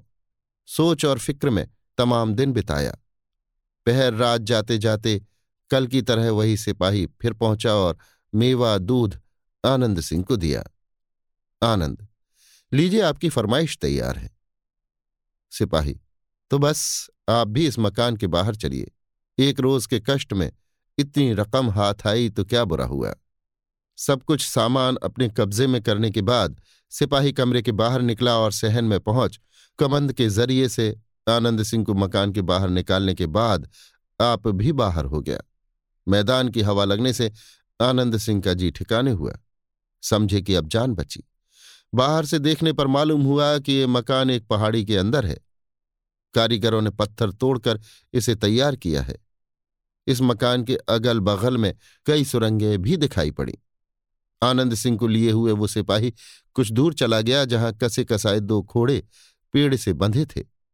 बोला, लीजिए, एक पर आप सवार होइए, दूसरे पर मैं चढ़ता हूँ। चलिए, आपको घर तक पहुंचाऊं। आनंद, चुनार यहाँ से कितनी दूर और किस तरफ़ है? सिपाही, चुनार यहाँ से बीस कोस है। चलिए, मैं आपके साथ चलता हूँ। इन घोड़ों में इतनी ताकत है कि सवेरा होते होते हम लोगों को चुनार पहुँचा दें। आप घर चलिए। इंद्रजीत सिंह के लिए कुछ फ़िक्र न कीजिए। उनका पता भी बहुत जल्द लग जाएगा। आपके अय्यार लोग उनकी खोज में निकले हुए हैं। आनंद, ये घोड़े कहाँ से लाए? सिपाही, कहीं से चुरा लाए? इसका कौन ठिकाना है? आनंद, खैर ये तो बताओ तुम कौन हो और तुम्हारा नाम क्या है? सिपाही, ये मैं नहीं बता सकता और ना आपको इसके बारे में कुछ पूछना मुनासिब ही है। आनंद, खैर अगर कहने में कुछ हर्ज हो तो आनंद सिंह अपना पूरा मतलब कहने भी ना पाए थे कि कोई चौंकाने वाली चीज़ इन्हें नज़र आई। स्याह कपड़ा पहरे हुए किसी को अपनी तरफ़ आते देखा। सिपाही और आनंद सिंह दोनों एक पेड़ की आड़ में हो गए और वो आदमी इनके पास ही से कुछ बड़बड़ाता हुआ निकल गया, जिसे ये गुमान भी न था कि इस जगह पर कोई छिपा हुआ मुझे देख रहा है। उसकी बड़बड़ाहट इन दोनों ने सुनी। वो कहता जाता था, अब मेरा कलेजा ठंडा हुआ। अब मैं घर जाकर बेशक सुख की नींद सोंगी और उस हरामजादे की लाश को गीदड़ और कौवे कल दिन भर में खा जाएँगे, जिसने मुझे औरत जानकर दबाना चाहा था। और ये न समझा था कि इस औरत का दिल हज़ार मर्दों से भी बढ़कर है। आनंद सिंह और सिपाही दोनों उसकी तरफ़ टकटकी लगाए देखते रहे, जिसकी बकवाद से मालूम हो गया था कि कोई औरत है। वो देखते देखते नज़रों से गायब हो गई। सिपाही, बेशक इसने कोई खून किया है। आनंद और वो भी इसी जगह कहीं पास में। खोजने से ज़रूर पता लगेगा। दोनों आदमी इधर उधर ढूँढने लगे। बहुत तकलीफ़ करने की नौबत न आई और दस ही कदम पर एक तड़पती हुई लाश पर इन दोनों की नज़र पड़ी। सिपाही ने अपने बगल से एक थैली निकाली और चकमक पत्थर से आग, झाड़, मोमबत्ती जलाकर उस तड़पती लाश को देखा। मालूम हुआ कि किसी ने कटार या खंजर इसके कलेजे के पार कर दिया है। खून बराबर बह रहा है जख्मी पैर पटकता और बोलने की कोशिश करता है, मगर बोला नहीं जाता। सिपाही ने अपनी थैली से एक छोटी बोतल निकाली, जिसमें किसी तरह का अर्क भरा हुआ था। उसमें से थोड़ा अर्क जख्मी के मुँह में डाला। गले से नीचे उतरते ही उसमें कुछ बोलने की ताकत आई और बहुत ही धीमी आवाज़ में उसने नीचे लिखे हुए कई टूटे फूटे शब्द अपने मुँह से निकालने के साथ ही दम तोड़ दिया। अफसोस ये खूबसूरत पिशाची तेज सिंह की जान मेरी तरह, उसके फंदे में, हाय, इंद्रजीत सिंह को। उस बेचारे मरने वाले के मुँह से निकले हुए ये दो चार शब्द कैसे ही बेजोड़ क्यों न हो, मगर इन दोनों सुनने वालों के दिलों को तड़पा देने के लिए काफ़ी थे। आनंद सिंह से ज़्यादा उस सिपाही को बेचैनी हुई जो अपने में बहुत कुछ कर गुजरने की कुव्वत रखता था और जानता था कि इस वक्त अगर कोई हाथ कुंवर इंद्रजीत सिंह और तेज सिंह की मदद को बढ़ सकता है तो वो सिर्फ़ मेरा ही हाथ है। सिपाही, कुमार, अब आप घर जाइए। इन टूटी फूटी बेजोड़ मगर मतलब से भरी बातों को, जो इस मरने वाले के मुँह से अनायास निकल पड़ा है सुनकर निश्चय हो गया कि आपके बड़े भाई और अयारों के सिरताज तेज सिंह किसी आफत में, जो बहुत जल्द तबाह कर देने की कुव्वत रखती है, फंस गए हैं। ऐसी हालत में मैं जो कुछ कर गुजरने का हौसला रखता हूँ, किसी तरह नहीं अटक सकता और मेरा मतलब तभी सिद्ध होगा, जब उस औरत को खोज निकालूँगा, जो अभी ये आफत कर गई और आगे कई तरह के फसाद करने वाली है। आनंद। तुम्हारा कहना सही है, मगर क्या तुम कह सकते हो कि ऐसी खबर पाकर मैं चुपचाप घर चले जाना पसंद करूँगा और जान से ज़्यादा प्यारों की मदद से जी चुराऊँगा? सिपाही, कुछ सोचकर। अच्छा तो ज़्यादा बात करने का मौका नहीं है, चलिए। हाँ सुनिए तो आपके पास कोई हरबा तो है नहीं? काम पड़ने पर क्या कर सकेंगे? मेरे पास एक खंजर और एक नीमचा है। दोनों में जो चाहें, एक आप ले लें। आनंद। बस नीमचा मेरे हवाले कीजिए और चलिए। आनंद सिंह ने नीमचा अपनी कमर में लगाया और सिपाही के साथ पैदल ही उस तरफ़ को बढ़ते चले, जिधर वो खूनी औरत बकती हुई चली गई थी। ये दोनों ठीक उसी पगडंडी के रास्ते को पकड़े हुए थे, जिस पर वो औरत गई थी। थोड़ी दूर पर सांस रोककर इधर उधर की आहट लेते। जब कुछ मालूम न होता तो फिर तेज़ी के साथ बढ़ते चले जाते थे। कोस भर के बाद पहाड़ी उतरने की नौबत पहुँची। वहाँ ये दोनों फिर रुके और चारों तरफ़ देखने लगे। छोटी सी घंटी बजने की आवाज़ आई। घंटी किसी खो या गड्ढे के अंदर बजाई गई थी, जो वहाँ से बहुत करीब था। जहाँ ये दोनों बहादुर खड़े हो इधर उधर देख रहे थे। ये दोनों उसी तरफ़ मुड़े, जिधर से घंटी की आवाज़ आई थी। फिर आवाज़ आई, अब ये तो दोनों उस खोह के मुँह पर पहुँच गए, जो पहाड़ी की कुछ ढाल उतरकर पगडंडी रास्ते से बाई तरफ़ हटकर थी और जिसके अंदर से घंटी की आवाज़ आई थी। बेधड़क दोनों आदमी खोह के अंदर घुस गए। अब फिर एक बार घंटी बजने की आवाज़ आई और साथ ही एक रोशनी चमकती हुई दिखाई दी, जिसकी वजह से उस खोह का रास्ता साफ़ मालूम होने लगा। बल्कि उन दोनों ने देखा कि कुछ दूर आगे एक औरत खड़ी है जो रोशनी होते ही बाई तरफ़ हटकर किसी दूसरे गड्ढे में उतर गई। जिसका रास्ता बहुत छोटा, बल्कि एक ही आदमी के जाने लायक था। इन दोनों को विश्वास हो गया कि ये वही औरत है, जिसकी खोज में हम लोग इधर आए हैं। रोशनी गायब हो गई, मगर अंदाज से टटोलते हुए ये दोनों भी उस गड्ढे के मुँह पर पहुँच गए, जिसमें वो औरत उतर गई थी। उस पर एक पत्थर अटकाया हुआ था, लेकिन उस अनगढ़ पत्थर के अगल बगल छोटे छोटे ऐसे कई सुराख थे, जिनके ज़रिए से गड्ढे के अंदर का हाल ये दोनों बखूबी देख सकते थे। दोनों उसी जगह बैठ गए और सुराखों की राह से अंदर का हाल देखने लगे। भीतर रोशनी बखूबी थी। सामने की तरफ़ चट्टान पर बैठी वही औरत दिखाई पड़ी, जिसने अभी तक अपने मुँह से नकाब नहीं उतारी थी और थकावट के सबब लंबी सांस ले रही थी। उसके पास ही एक कमसिन खूबसूरत हबशी छोकरी बड़ा सा छुरा हाथ में लिए खड़ी थी। दूसरी तरफ़ एक बदसूरत हबशी कुदाल से ज़मीन खोद रहा था। बीच में छत के सहारे एक उल्टी लाश लटक रही थी। एक तरफ़ कोने में जल से भरा हुआ मिट्टी का घड़ा, एक लोटा और कुछ खाने का सामान पड़ा हुआ था। उस गड्ढे में इतना ही कुछ था जो लिख चुके हैं। कुछ देर बाद उस औरत ने अपने मुँह से नकाब उतारी। आहा, क्या खूबसूरत गुलाब सा चेहरा है, मगर गुस्से से आँखें ऐसी सुर्ख और भयानक हो रही हैं कि देखने से डर मालूम पड़ता है। वो औरत उठ खड़ी हुई और अपने पास वाली छोकरी के हाथ से छुरा ले उस लटकती हुई लाश के पास पहुँची और दो अंगुल गहरी एक लकीर उसकी पीठ पर खींची। हाय हाय, ऐसी हसीन और संग दिली इतनी बेदर्दी। अभी अभी ये खून किए चली आती है और यहाँ पहुंचकर फिर अपने राक्षसीपन का नमूना दिखला रही है। वो लाश किसकी है? कहीं ये भी कोई चुनार का खैर ख्वाह या हमारे उपन्यास का पात्र न हो। पीठ पर जख्म खाते ही लाश फड़की। अब मालूम हुआ कि वो मुर्दा नहीं है, कोई जीता आदमी। तकलीफ़ देने के लिए लटकाया गया है। जख्म खाकर लटका हुआ वो आदमी तड़पा और आह भरकर बोला, हाय, मुझे क्यों तकलीफ़ देती हो? मैं कुछ नहीं जानता। औरत, नहीं, तुझे बताना ही होगा तो खूब जानता है। पीठ पर फिर गहरी छुरी चलाकर, बता, उल्टा आदमी, हाय मुझे एक ही दफे क्यों नहीं मार डालती? मैं किसी का हाल क्या जानू? मुझे इंद्रजीत से क्या वास्ता? औरत फिर छुरी से काटकर, मैं खूब जानती हूँ, तू बड़ा पाजी है, तुझे सब कुछ मालूम है, बता नहीं तो गोश्त काट काट कर ज़मीन पर गिरा दूँगी। उल्टा आदमी, हाय इंद्रजीत की बदौलत मेरी ये दशा अभी तक कुंवर आनंद सिंह और वो सिपाही छिपे छिपे सब कुछ देख रहे थे। मगर जब उस उल्टे हुए आदमी के मुँह से ये निकला, हाय इंद्रजीत सिंह की बदौलत मेरी ये दशा? तब मारे गुस्से की उनकी आँखों में खून उतर आया। पत्थर हटा दोनों आदमी बेधड़क अंदर चले गए और उस बेदर्द छुरी चलाने वाली औरत के सामने पहुँच आनंद सिंह ने ललकारा, खबरदार, रख दे छुरा हाथ से। औरत चौंक कर तुम यहाँ क्यों चले आए?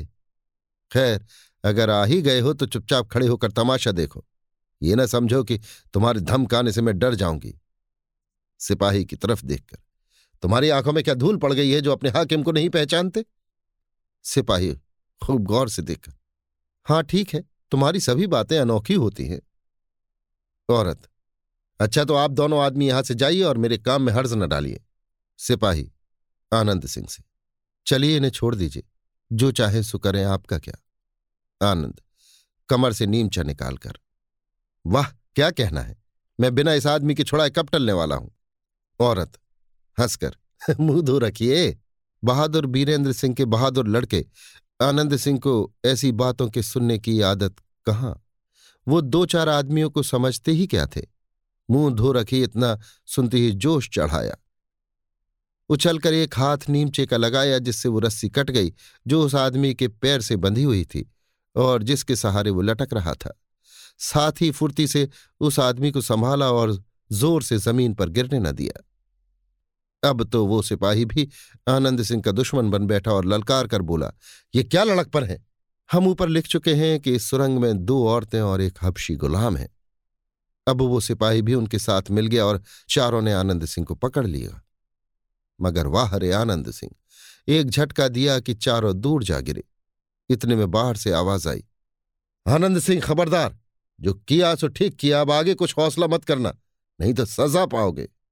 आनंद सिंह ने घबराकर बाहर की तरफ़ देखा तो एक योगनी नज़र पड़ी जो जटा बढ़ाए, भस्म रमाए, गेरुआ वस्त्र पहरे, दाहिने हाथ में त्रिशूल और बाएँ हाथ में आग से भरा धधकता हुआ खप्पर जिसमें कोई खुशबूदार चीज़ जल रही थी और बहुत धुआँ निकल रहा था, लिए हुए आ मौजूद हुई। ताज्जुब में आकर सभी उसकी सूरत देखने लगे। थोड़ी देर में उस खप्पर से निकला हुआ धुआँ सुरंग की कोठरी में भर गया और उसके असर से जितने वहाँ थे, सभी बेहोश होकर ज़मीन पर गिर पड़े।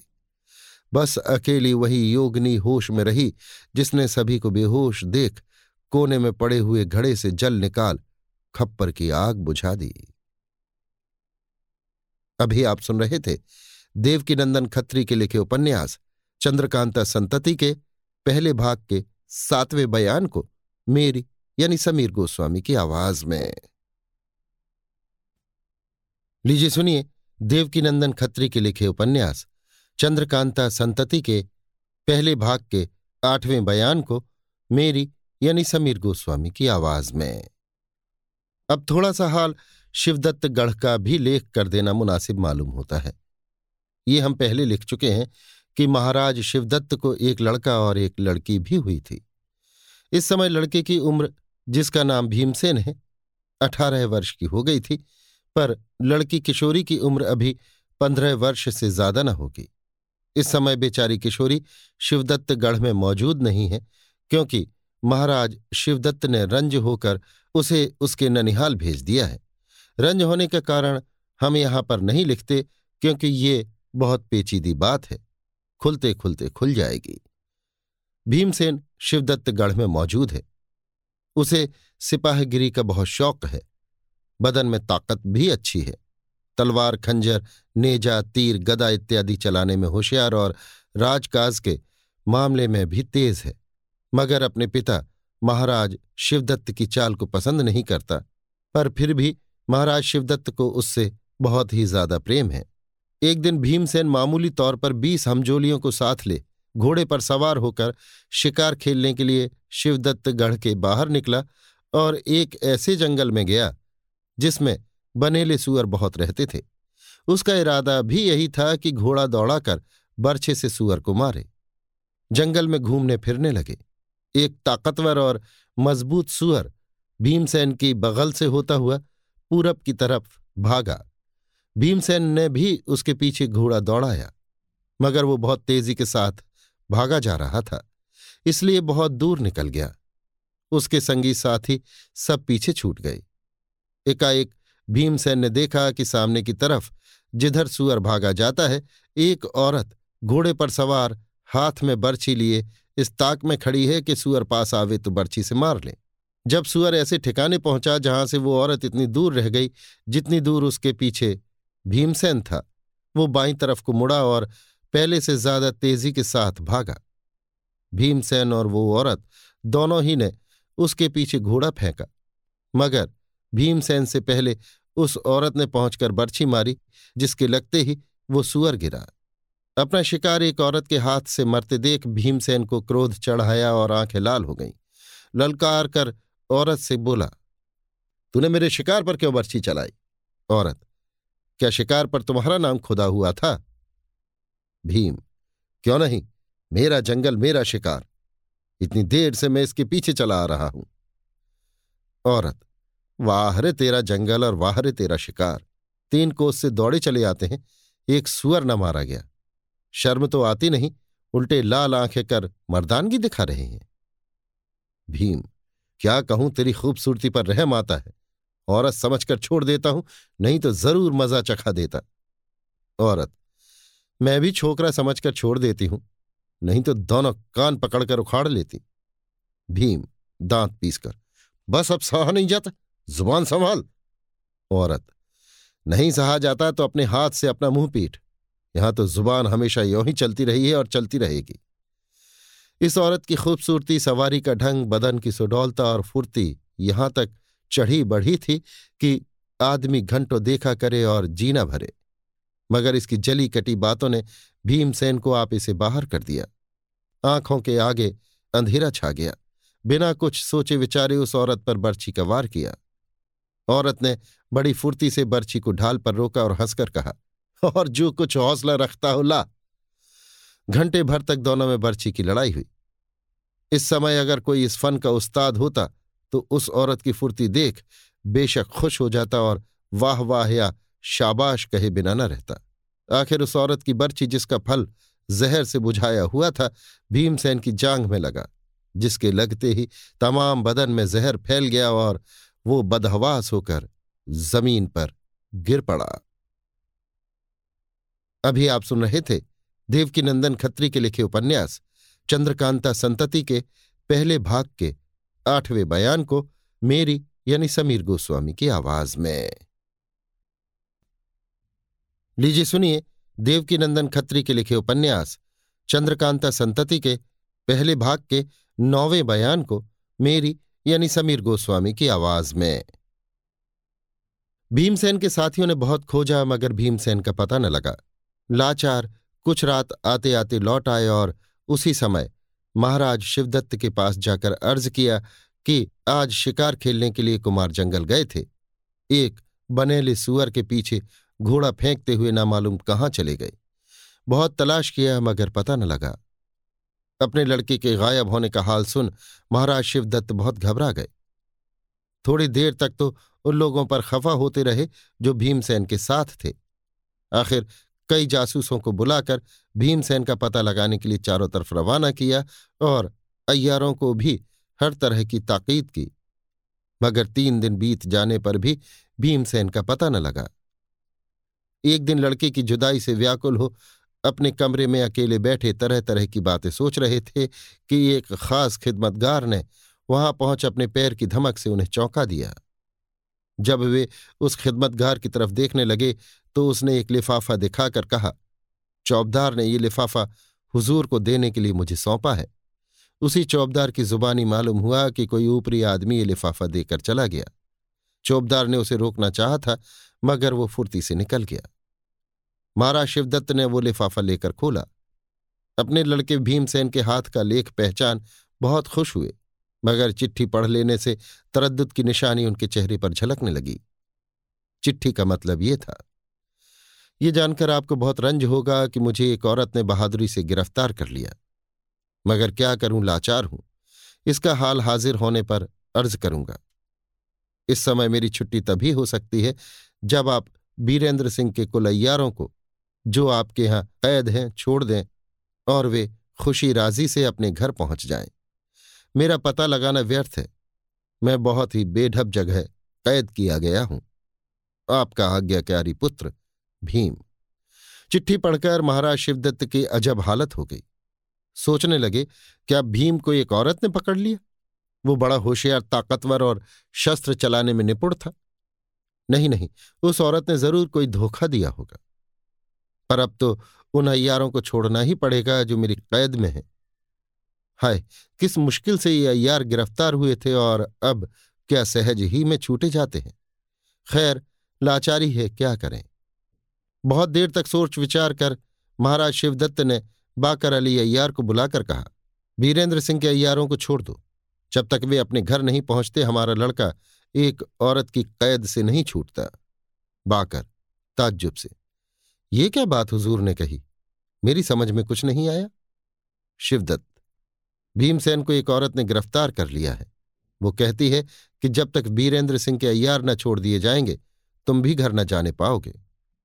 बाकर। ये कैसे मालूम हुआ? शिवदत्त, चिट्ठी देकर। ये देखो, खास भीमसेन के हाथ का लिखा हुआ है। इस चिट्ठी पर किसी तरह का शक नहीं हो सकता। बाकर, पढ़कर। ठीक है, इतने दिनों तक कुमार का पता ना लगना ही कहे देता था कि उन्हें किसी ने धोखा देकर फंसा लिया। अब ये भी मालूम हो गया कि किसी औरत ने मर्दों के कान काटे हैं। शिवदत्त, ताज्जुब है, एक औरत ने बहादुरी से भीम को कैसे गिरफ़्तार कर लिया? खैर, इसका खुलासा हाल तभी मालूम होगा जब भीम से मुलाकात होगी और जब तक बीरेंद्र सिंह के अय्यार चुनार नहीं पहुँच जाते, भीम की सूरत देखने को तरसते रहेंगे। तुम जाके उन अय्यारों को अभी छोड़ दो, मगर ये मत कहना कि तुम लोग फलानी वजह से छोड़े जाते हो। बल्कि ये कहना कि हमसे और बीरेंद्र सिंह से सुलह हो गई, तुम जल्द चुनार जाओ। ऐसा कहने से वे कहीं ना रुक सीधे चुनार चले जाएँगे। बाकर अली महाराज शिवदत्त के पास से उठा और वहाँ पहुँचा जहाँ बद्रीनाथ वगैरह अय्यार कैद थे। सभी को कैद खाने से बाहर किया और कहा, अब आप लोगों से हमसे कोई दुश्मनी नहीं। आप लोग अपने घर जाइए, क्योंकि हमारे महाराज से और राजा वीरेंद्र सिंह से सुलह हो गई। बद्रीनाथ, बहुत अच्छी बात है, बड़ी खुशी का मौका है। पर अगर आपका कहना ठीक है तो हमारे अयारी के बटुए और खंजर भी दे दीजिए। बाकर हाँ हाँ लीजिए, इसमें क्या उज्र है? अभी मंगाए देता हूँ। बल्कि मैं खुद जाकर ले आता हूँ। दो तीन अय्यारों को साथ ले, इन अय्यारों के बटुए वगैरह लेने के लिए बाकर अली अपने मकान की तरफ़ गया। इधर पंडित बद्रीनाथ और पन्नालाल वगैरह निराला पा आपस में बातें करने लगे।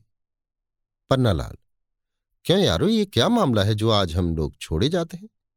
रामलाल, सुलह वाली बात तो हमारी तबीयत में नहीं बैठती। चुन्नी हजी कैसी सुलह और कहाँ मेल? ज़रूर कोई दूसरा ही मामला है। ज्योतिषी, बेशक शिवदत्त लाचार होकर हम लोगों को छोड़ रहा है। बद्री, क्यों साहब भैरव सिंह, आप इस बारे में क्या सोचते हैं? भैरव, सोचेंगे क्या? असल जो बात है मैं समझ गया बद्री, भला कहिए तो सही, क्या समझे? भैरव, इसमें शक नहीं कि हमारे साथियों में से किसी ने यहाँ के किसी मुड्ढ को पकड़ लिया है और इनको कहला भेजा है कि जब तक हमारे अय्यार चुनार न पहुँच जाएँगे, उसको न छोड़ेंगे। बस इसी से ये बातें बनाई जा रही हैं, जिससे हम लोग जल्दी चुनार पहुँचे।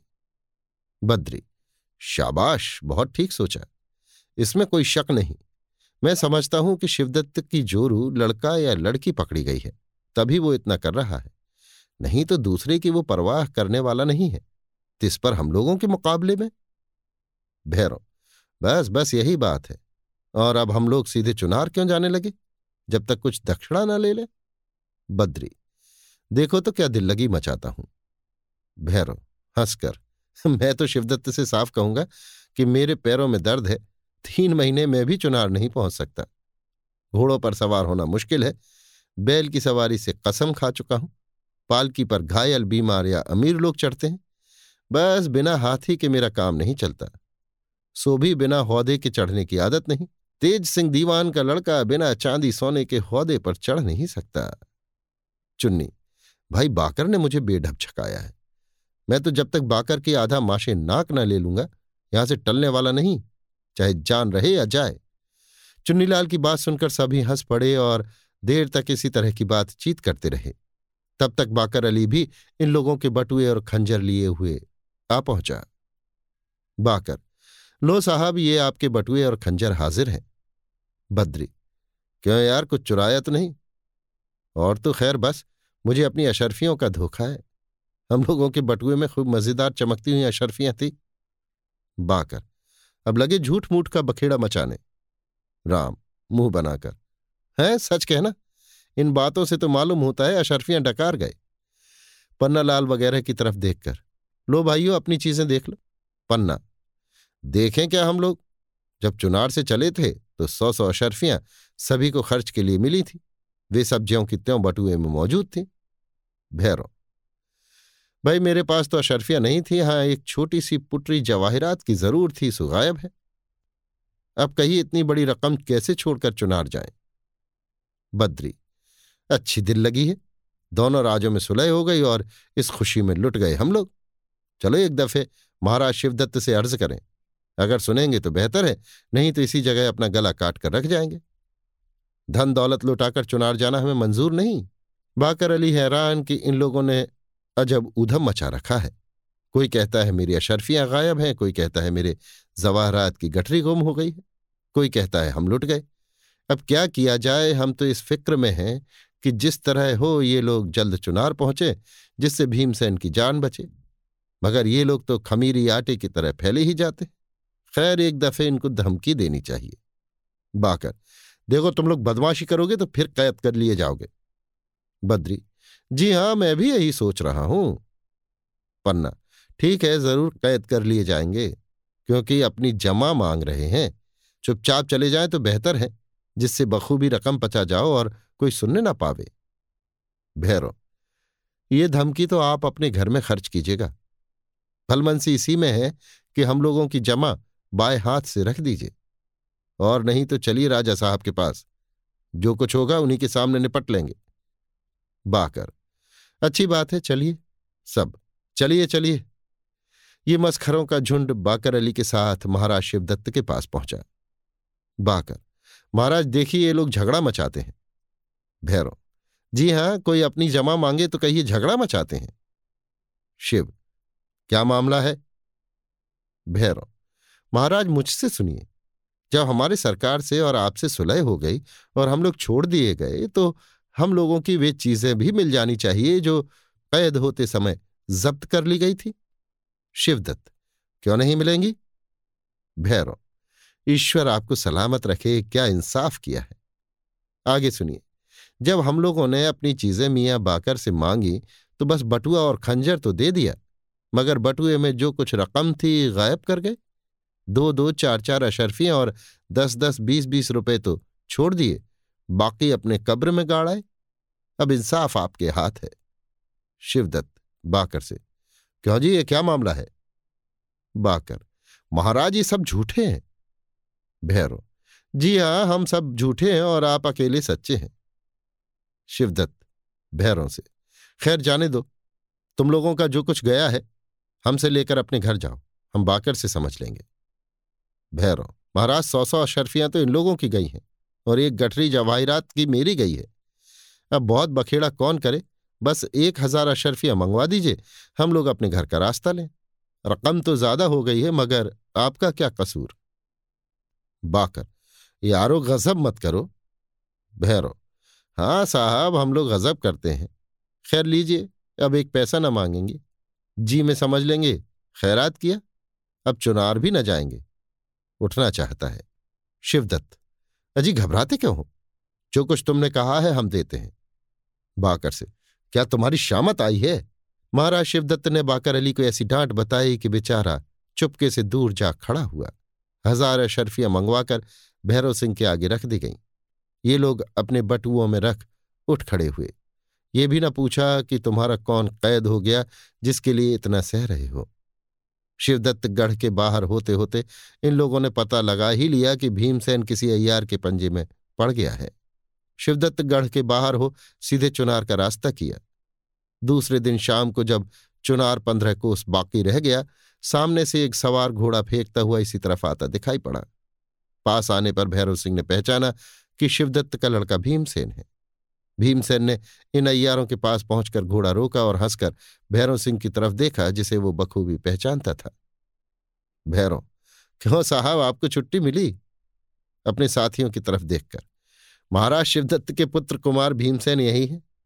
भीम, आप ही लोगों की रिहाई पर मेरी छुट्टी बदी थी। आप लोग चले आए तो मैं क्यों रोका जाता? भैरव हमारे किस साथी ने आपको गिरफ़्तार किया था? भीम, सो मुझे मालूम नहीं। शिकार खेलते समय घोड़े पर सवार एक औरत ने पहुंचकर नेजे से मुझे जख्मी किया। जब मैं बेहोश हो गया, मुश्कें बाँध एक खोह में ले गई और इलाज करके आराम किया। आगे का हाल आप जानते हैं। मुझे ये ना मालूम हुआ कि वो औरत कौन थी। मगर इसमें शक नहीं कि थी वो औरत ही। भैरव, खैर, अब आप अपने घर जाइए। मगर देखिए, आपके पिता ने व्यर्थ हम लोगों से वैर बाँध रखा है। जब वे राजकुमार बीरेंद्र सिंह के कैदी हो गए थे, उस वक्त हमारे महाराज सुरेंद्र सिंह ने उन्हें बहुत तरह से समझाकर कहा कि आप हम लोगों से वैर छोड़ चुनार में रहें। हम चुनार की गद्दी आपको फेर देते हैं। उस समय तो हज़रत को फकीरी सूझी थी। योगाभ्यास की धुन में प्राण की जगह बुद्धि को ब्रह्मांड में चढ़ा ले गए थे, लेकिन अब फिर गुदगुदी मालूम होने लगी। खैर, हमें क्या? उनकी किस्मत में जन्म भर दुख ही भोगना बदा है तो कोई क्या करे? इतना भी नहीं सोचते कि जब चुनार के मालिक थे, तब तो कुंवर बीरेंद्र सिंह से जीते नहीं। अब ना मालूम क्या कर लेंगे। भीम, मैं सच कहता हूँ कि उनकी बातें मुझे पसंद नहीं, मगर क्या करूँ? पिता के विरुद्ध होना धर्म नहीं। भैरों, ईश्वर करे इसी तरह आपकी धर्म में बुद्धि बनी रहे। अच्छा जाइए। भीमसेन ने अपने घर का रास्ता लिया और हमारे चोखे अयारों ने चुनार की सड़क नापी। अभी आप सुन रहे थे देवकी नंदन खत्री के लिखे उपन्यास, चंद्रकांता संतति के पहले भाग के नौवे बयान को मेरी यानी समीर गोस्वामी की आवाज़ में। लीजिए सुनिए देवकी नंदन खत्री के लिखे उपन्यास, चंद्रकांता संतति के पहले भाग के दसवें बयान को मेरी यानी समीर गोस्वामी की आवाज़ में। अब हम अपने पाठकों को फिर उसी खोह में ले चलते हैं, जिसमें कुंवर आनंद सिंह को बेहोश छोड़ आए हैं, अथवा जिस खोह में जान बचाने वाले सिपाही के साथ पहुंचकर उन्होंने एक औरत को छुरे से लाश काटते देखा था और योगिनी ने पहुंचकर सभी को बेहोश कर दिया था। थोड़ी देर के बाद आनंद सिंह को छोड़ योगिनी बाकी सभी को कुछ सुंघाकर होश में लाई। बेहोश आनंद सिंह उठाकर एक किनारे रख दिए गए और फिर वही काम अर्थात लटकते हुए आदमी को छुरे से काट काट कर पूछना कि इंद्रजीत सिंह के बारे में जो कुछ जानता है बता। जारी हुआ। सिपाही ने भी उन लोगों का साथ दिया। मगर वो आदमी भी कितना जिद्दी था। बदन के टुकड़े टुकड़े हो गए। मगर जब तक होश में रहा, यही कहता गया कि हम कुछ नहीं जानते। हफ्शी ने पहले ही से कब्र खोद रखी थी। दम निकल जाने पर वो आदमी उसी में गाड़ दिया गया। इस काम से छुट्टी पा, योगिनी ने सिपाही की तरफ़ देखकर कहा, बाहर जंगल से लकड़ी काट, काम चलाने लायक एक छोटी सी डोली बना लो, उस पर आनंद सिंह को रख, तुम और हफ्शी मिलकर उठा ले जाओ। चुनार के किले के पास इनको रख देना, जिससे होश आने पर घर पहुँच जाए। तकलीफ़ ना हो। बल्कि होश में लाने की तरकीब करके तुम इनसे अलग होना और जहाँ जी चाहे, चले जाना। हम लोग से अगर मिलने की ज़रूरत हो तो इसी जगह आना। सिपाही। मेरी भी यही राय थी। आनंद सिंह को तकलीफ़ क्यों होने लगी? क्या मुझको इसका ख्याल नहीं? योगिनी, क्यों नहीं बल्कि मुझसे ज़्यादा होगा? अच्छा तुम जाओ, जिस तरह बने इस काम को कर लो। हम लोग अब अपने काम पर जाती हैं। दूसरी औरत की तरफ़ देखकर जिसने छुरी से उस लाश को काटा था। चलो बहन, इस छोकरी को इसी जगह छोड़ दो, मज़े में रहेगी, फिर बूझा जाएगा। इन दोनों औरत का अभी बहुत कुछ हाल हमें लिखना है। इसलिए जब तक इन दोनों का असल भेद और नाम न मालूम हो जाए, तब तक पाठकों को समझने के लिए कोई फर्जी नाम ज़रूर रख देना चाहिए। एक का नाम तो योगनी रख ही दिया गया, दूसरी का वंचरी समझ लीजिए। योगनी और वंचरी दोनों खोह के बाहर निकली और कुछ दक्षिण झुकते हुए पूरब का रास्ता लिया। इस समय रात बीत चुकी थी और सुबह की सफेदी के साथ लुप लुपलुपाते हुए दो चार तारे आसमान पर दिखाई दे रहे थे। पहर दिन चढ़े तक ये दोनों बराबर चलती गई। जब धूप कुछ कड़ी हुई, जंगल में एक जगह बेल के पेड़ की घनी छां देख कर टिक गई, जिसके पास पानी का झरना बह रहा था। दोनों ने कमर से बटुआ खोला और कुछ मेवा निकालकर खाने तथा पानी पीने के बाद ज़मीन पर नरम नरम पत्ते बिछाकर सो रहीं। ये दोनों तमाम रात जागी हुई थी, लेटते ही नींद आ गई। दोपहर तक खूब सोई। जब पहर दिन बाकी रहा उठ बैठी और चश्मे के पानी से हाथ मुँह धो फिर चल पड़ी। इस तरह मौके मौके पर टिकती हुई ये दोनों कई दिन तक बराबर चलती गई। एक दिन आधी रात तक बराबर चले जाने के बाद एक तालाब के किनारे पहुँची, जो बगल वाली पहाड़ी के नीचे सटा हुआ था।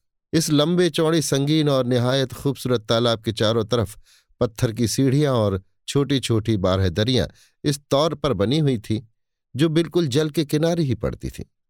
तालाब के ऊपर भी चारों तरफ़ पत्थर का फर्श और बैठने के लिए हर एक तरफ़ सिंहासन की तरह चार चार चबूतरे निहायत खूबसूरत मौजूद थे।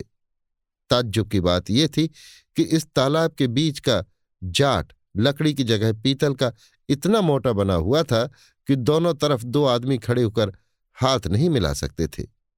जाट के ऊपर लोहे का एक बदसूरत आदमी का चेहरा बैठाया हुआ था। तालाब के ऊपर चारों तरफ़ बड़े बड़े सायेदार दरख्त ऐसे घने लगे हुए थे कि सभी की डालियाँ आपस में गुथ रही थीं। दोनों उस तालाब पर खड़े होकर उसकी शोभा देखने लगी। थोड़ी देर बाद दोनों एक चबूतरे पर बैठ गई, मगर मुँह तालाब ही की तरफ़ किए हुए थी। एकाएक जाट के पास का पानी खलबलाया और एक आदमी तैरता हुआ जल के ऊपर दिखाई दिया। इन दोनों की टकटकी उसी तरफ़ बंध गई। ये आदमी किनारे आया और ऊपर की सीढ़ी पर खड़ा हो चारों तरफ़ देखने लगा। अब मालूम हो गया कि वो औरत है। योगनी और वंचरी ने चबूतरे के नीचे होकर अपने को छिपा लिया, मगर उस औरत की तरफ़ बराबर देखती रही।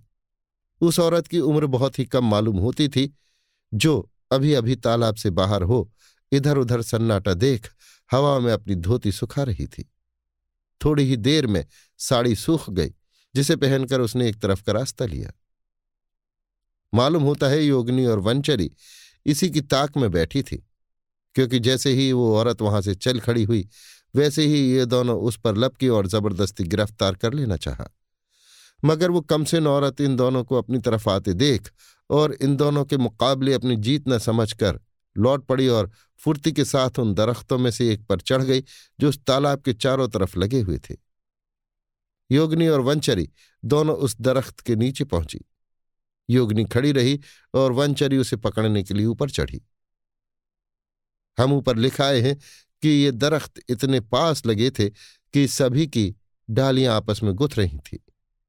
वंचरी को पेड़ पर चढ़ते देख वो जलचरी ऊपर ही ऊपर दूसरे पेड़ पर कूद गई। ये देख योगनी ने उसके आगे वाले तीसरे पेड़ को जा घेरा, जिससे वो बीच ही में फंसी रह जाए। और आगे न जाने पावे। मगर वो चालाकी भी ना लगी। जब उस औरत ने अपने बगल वाले पेड़ को दुश्मनों से घिरा हुआ पाया, पेड़ के नीचे उतर आई और तालाब की सीढ़ियों को तय करते हुए धम्म से जल में कूद पड़ी। योगनी और वंचरी भी साथ ही पेड़ से उतरी और उसके पीछे जाकर इन दोनों ने भी अपने को जल में डाल दिया। अभी आप सुन रहे थे देवकीनंदन खत्री के लिखे उपन्यास, चंद्रकांता संतति के पहले भाग के दसवें बयान को मेरी यानी समीर गोस्वामी की आवाज़ में। लीजिए सुनिए देवकीनंदन खत्री के लिखे उपन्यास, चंद्रकांता संतति के पहले भाग के ग्यारहवें बयान को मेरी यानी समीर गोस्वामी की आवाज़ में। सूर्य भगवान अस्त होने के लिए जल्दी कर रहे हैं। शाम की ठंडी हवा अपनी चाल दिखा रही है। आसमान साफ़ है, क्योंकि अभी अभी पानी बरस चुका है और पछुआ हवा ने रुई के पहल की तरह जमे हुए बादलों को तूम तूम कर उड़ा दिया है। अस्त होते हुए सूर्य की लालिमा ने आसमान पर अपना दखल जमा लिया है और निकले हुए इंद्रधनुष पर की शोभा और उसके रंगदार जौहर को अच्छी तरह उभार रखा है। बाघ की रविशों पर, जिन पर कुदरती भिश्ती अभी घंटा भर हुआ छिड़काव कर गया है, घूम घूम कर देखने से धुले धुलाए रंग बिरंगे पत्तों की कैफियत और उन सफ़ेद कलियों की बहार दिल और जिगर को क्या ही ताकत दे रही है, जिनके एक तरफ़ का रंग तो असली मगर दूसरा हिस्सा अस्त होते हुए सूर्य की लालिमा पड़ने से ठीक सुनहला हो रहा है। उस तरफ़ से आए हुए खुशबू के झपेटे कह देते हैं कि अभी तक तो आप दृष्टांत ही में अनहोनी समझकर कहा सुना करते थे। मगर आज सोने और सुगंध वाली कहावत देखिए, अपनी आँखों के सामने मौजूद ये अधखिली कलियाँ सच किए देती हैं। चमेली की टट्टियों में नाजुक नाजुक सफ़ेद फूल तो खिले हुए है ही हैं, मगर कहीं कहीं पत्तियों में से छनकर आई हुई सूर्य की आखिरी किरणें धोखे में डालती हैं। ये समझकर कि आज इन्हीं सफ़ेद चमेलियों में जर्द चमेली भी खिली हुई है। शौक भरा हाथ बिना बढ़े नहीं रहता। सामने की बनाई हुई सब्ज़ी, जिसकी दूब सावधानी से काटकर मालियों ने सब्ज मखमली फर्श का नमूना दिखला दिया है, आँखों को क्या ही तरावट दे रही है। देखिए, उसी के चारों तरफ़ सजे हुए गमलों में खुशरंग पत्तों वाली छोटे छोटे जंगली पौधे अपने हुस्न और जमाल के घमंड में कैसे ऐंठे जाते हैं। हर एक रविशों और क्यारियों के किनारे गुल मेहंदी के पेड़ ठीक पलटनों की कतार की तरह खड़े दिखाई देते हैं, क्योंकि छुटपने ही से उनकी फैली हुई डालियाँ काटकर मालियों ने मनमानी सूरतें बना डाली हैं। कहने ही को सूरजमुखी का फूल सूर्य की तरफ़ घूमा रहता है, मगर नहीं, यहाँ तो देखिए सामने सूरजमुखी के कितने ही पेड़ लगे हैं, जिनके बड़े बड़े फूल अस्त होते हुए दिवाकर की तरफ़ पीठ किए हसरत भरी निगाहों से देखती हुई उस हसीन नाजनीन को अलौकिक रूप की छटा दे रहे हैं, जो उस बाग में बीचों बीच बने हुए कमरे की छत पर खड़ी उसी तरफ़ देख रही है, जिधर सूर्य भगवान अस्त होते दिख रहे हैं। उधर ही से बाग में आने का रास्ता है। मालूम होता है वो किसी आने वाले की राह देख रही है। तभी तो सूर्य की किरणों को सहकर भी एक टक उधर ही ध्यान लगाए है। इस कमसिन परिजमाल का चेहरा पसीने से भर गया, मगर किसी आने वाले की सूरत न दिख पड़ी। घबरा कर बाएँ हाथ अर्थात दक्षिण तरफ़ मुड़ी और बनावटी छोटे से पहाड़ को देखकर दिल बहलाना चाहा, जिसमें रंग बिरंगे खुशनुमा पत्तों वाले कलोटन, कॉलियस, बरबीना बिगुनिया, मौस इत्यादि पहाड़ों पर के छोटे छोटे पौधे बहुत ही कारीगरी से लगाए हुए थे और बीच में मौके मौके से घुमा फिराकर पेड़ों को तरी पहुँचाने और पहाड़ी की खूबसूरती को बढ़ाने के लिए नहर काटी हुई थी। ऊपर ढांचा खड़ा करके निहायत खूबसूरत रेशमी जाल इसलिए डाला हुआ था कि हर तरह की बोलियों से दिल खुश करने वाली उन रंग बिरंगी नाजुक चिड़ियों के उड़ जाने का खौफ न रहे जो उनके अंदर छोड़ी हुई हैं और इस समय शाम होते देख अपने घोंसलों में, जो पत्तों के गुच्छों में बनाए हैं, जा बैठने के लिए उतावली हो रही हैं। हाय, इस पहाड़ी की खूबसूरती से भी उसका परेशान और किसी की जुदाई में व्याकुल दिल न बहला। लाचार छत के ऊपर की तरफ़ खड़ी हो, उन तरह तरह के नक्शों वाली क्यारियों को देख अपने घबराए हुए दिल को फुसलाना चाहा। जिसमें नीले, पीले, हरे, लाल, चौरंगे नाजुक मौसमी फूलों के छोटे छोटे तख्ते सजाए हुए थे, जिनके देखने से बेशकीमती गलीचे का गुमान हो रहा था और उसी के बीच में एक चक्करदार फव्वारा छूट रहा था, जिसके बारीक धारों का जाल दूर दूर तक फैल रहा था। रंग बिरंगी तितलियाँ उड़ उड़कर उन रंगीन फूलों पर इस तरह बैठती थी कि फूलों में और उनमें बिल्कुल फ़र्क नहीं मालूम पड़ता था। जब तक कि वे फिर से उड़कर किसी दूसरे फूलों के गुच्छों पर न जा बैठती। इन फूलों और फव्वारों के छींटों ने भी उसके मन की कली न खिलाई। लाचार वो पूरब तरफ़ आई और अपनी उन सखियों की कार्रवाई देखने लगी जो चुन चुनकर खुशबूदार फूलों के गजरों और गुच्छों को बनाने में अपने नाजुक हाथों को तकलीफ़ दे रही थी। कोई अंगूर की टट्टियों में घुसकर लाल पके हुए अंगूरों की ताक में थी। कोई पके हुए आम तोड़ने की धुन में उन पेड़ों की डालियों तक लग्घे पहुँचा रही थी, जिनके नीचे चारों तरफ़ गड्ढे खुदवा कर इसलिए जल से भरवा दिए गए थे कि पेड़ से गिरे हुए आम टुटीले न होने पावे। अब सूर्य की लालिमा बिल्कुल जाती रही और धीरे धीरे अंधेरा होने लगा। वो बेचारी किसी तरह अपने दिल को न बहला सकी, बल्कि अंधेरे में बाग के चारों तरफ़ के बड़े बड़े पेड़ों की सूरत डरावनी मालूम होने लगी। दिल की धड़कन बढ़ती ही गई। लाचार वो छत से नीचे उतर आई और एक सजे सजाए कमरे में चली गई। इस कमरे की सजावट मुख्तसर ही थी। एक झाड़ और दस बारह हाणियाँ छत से लटक रही थी। चारों तरफ़ दुशाखी दीवार गिरों में मोमबत्तियाँ जल रही थीं। ज़मीन पर फर्श बिछा हुआ था और एक तरफ़ गद्दी लगी हुई थी जिसके आगे दो फर्शी झाड़ अपनी चमक दमक दिखा रहे थे। उनके बगल ही में एक मसहरी थी। जिस पर थोड़े से खुशबूदार फूल और दो तीन गजरे दिखाई दे रहे थे। अच्छे अच्छे कपड़ों और गहनों से दिमागदार बनी हुई दस बारह कमसिन छोकरियाँ भी इधर उधर घूम घूम कर ताखों पर रखे हुए गुलदस्तों में फूलों के गुच्छे सजा रही थीं।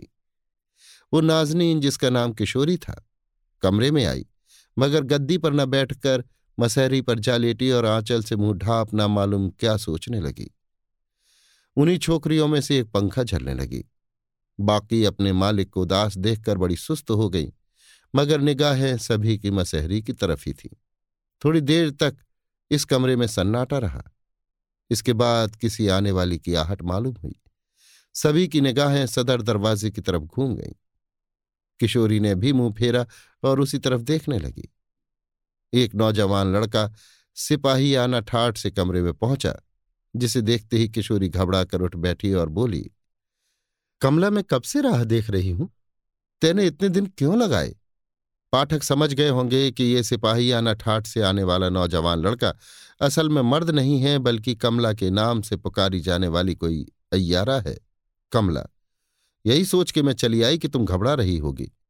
नहीं तो दो दिन का काम और था। किशोरी, क्या अभी पूरा हाल मालूम नहीं हुआ? कमला नहीं। किशोरी, चुनार में तो खूब हलचल मची होगी। कमला, इसका क्या पूछना है? मुझे भी जो कुछ थोड़ा बहुत हाल मिला वो चुनार ही में। किशोरी अच्छा क्या मालूम हुआ? कमला, बूढ़े सौदागर की सूरत बना। जब मैं तुम्हारी तस्वीर जड़ी अंगूठी दे आई, उसी समय से उनकी सूरत, शक्ल, बातचीत और चाल ढाल में फ़र्क पड़ गया। दूसरे दिन मेरी बहुत खोज की गई। किशोरी, इसमें कोई शक नहीं कि मेरी आह ने अपना असर किया।